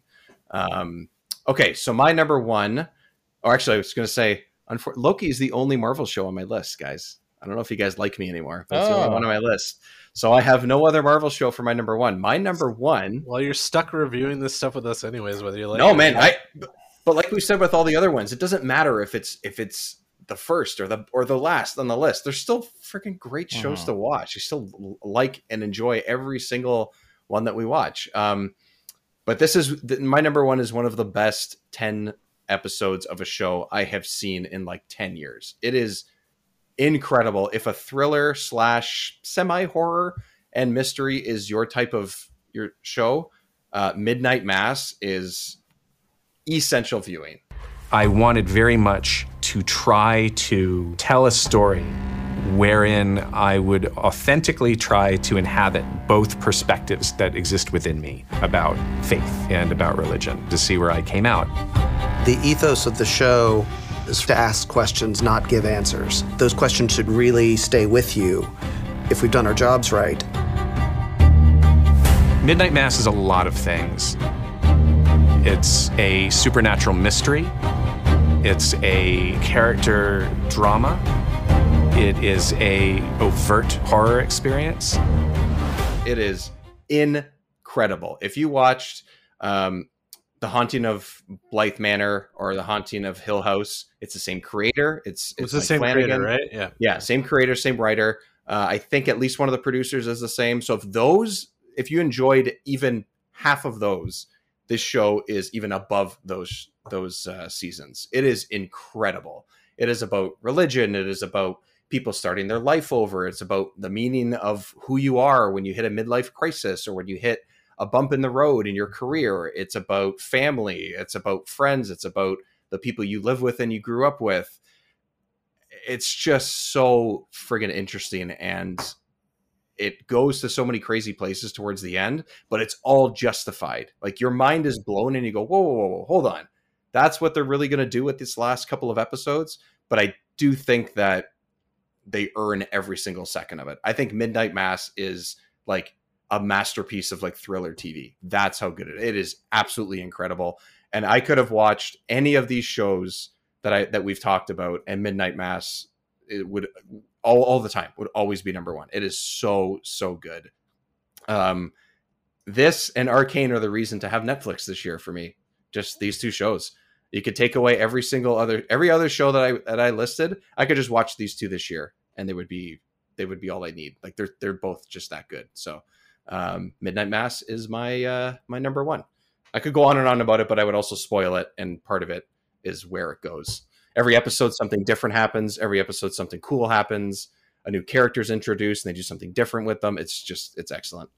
It's so you, good. You've piqued my interest because I did enjoy The Haunting of Hill House. I thought that the Bly the Manor one, I didn't finish it yet because just kind of what didn't match the quality from the, the first time around. But Mhm. uh, this one, I've watched two episodes. I will circle back to it. It didn't grip me, I think, as much as like those other series did. But uh, Yep. I do see the potential, and especially if you're telling me that it goes interesting places, it's something I'm, I'm going to the go back. first the first like i would yeah i would say the first like three episodes even you would not see where it goes towards the end like it it, ch- it changes that much like they take the characters of the story to places that you would not see coming and would and explains strange things that happen in those first couple of episodes like they don't they have like these these through lines that go through these strange things that happens to set up this sort of weird scenario that might be going on in this island that the story takes place on and they explain pretty much all of it in Yeah. in a in a real way and uh and it works i think it's great Yeah.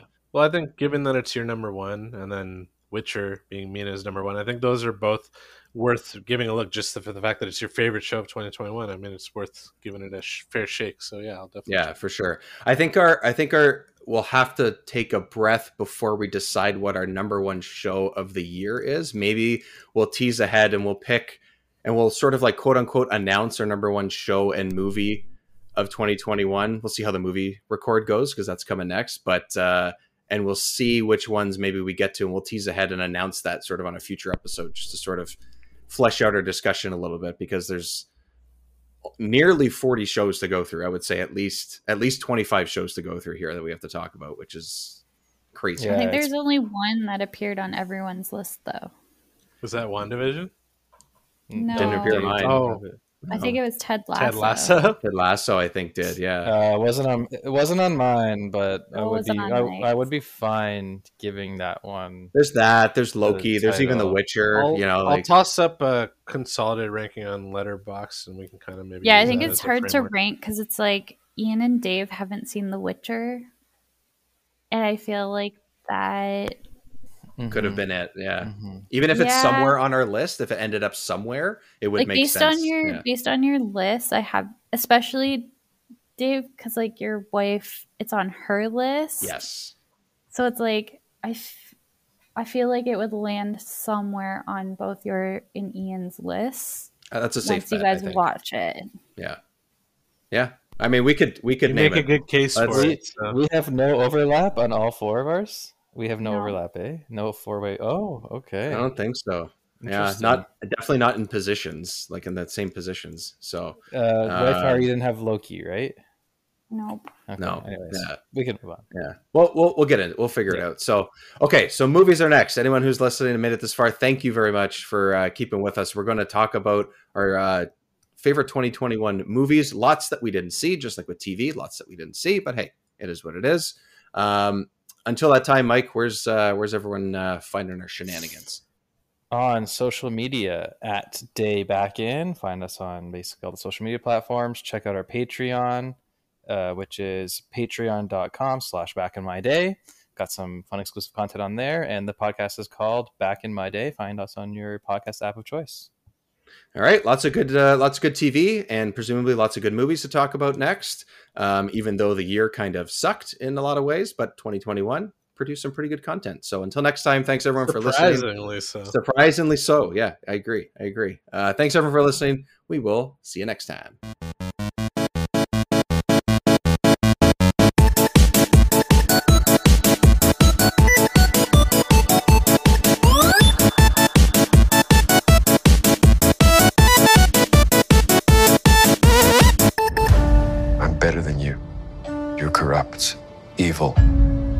Don't talk about things you don't understand.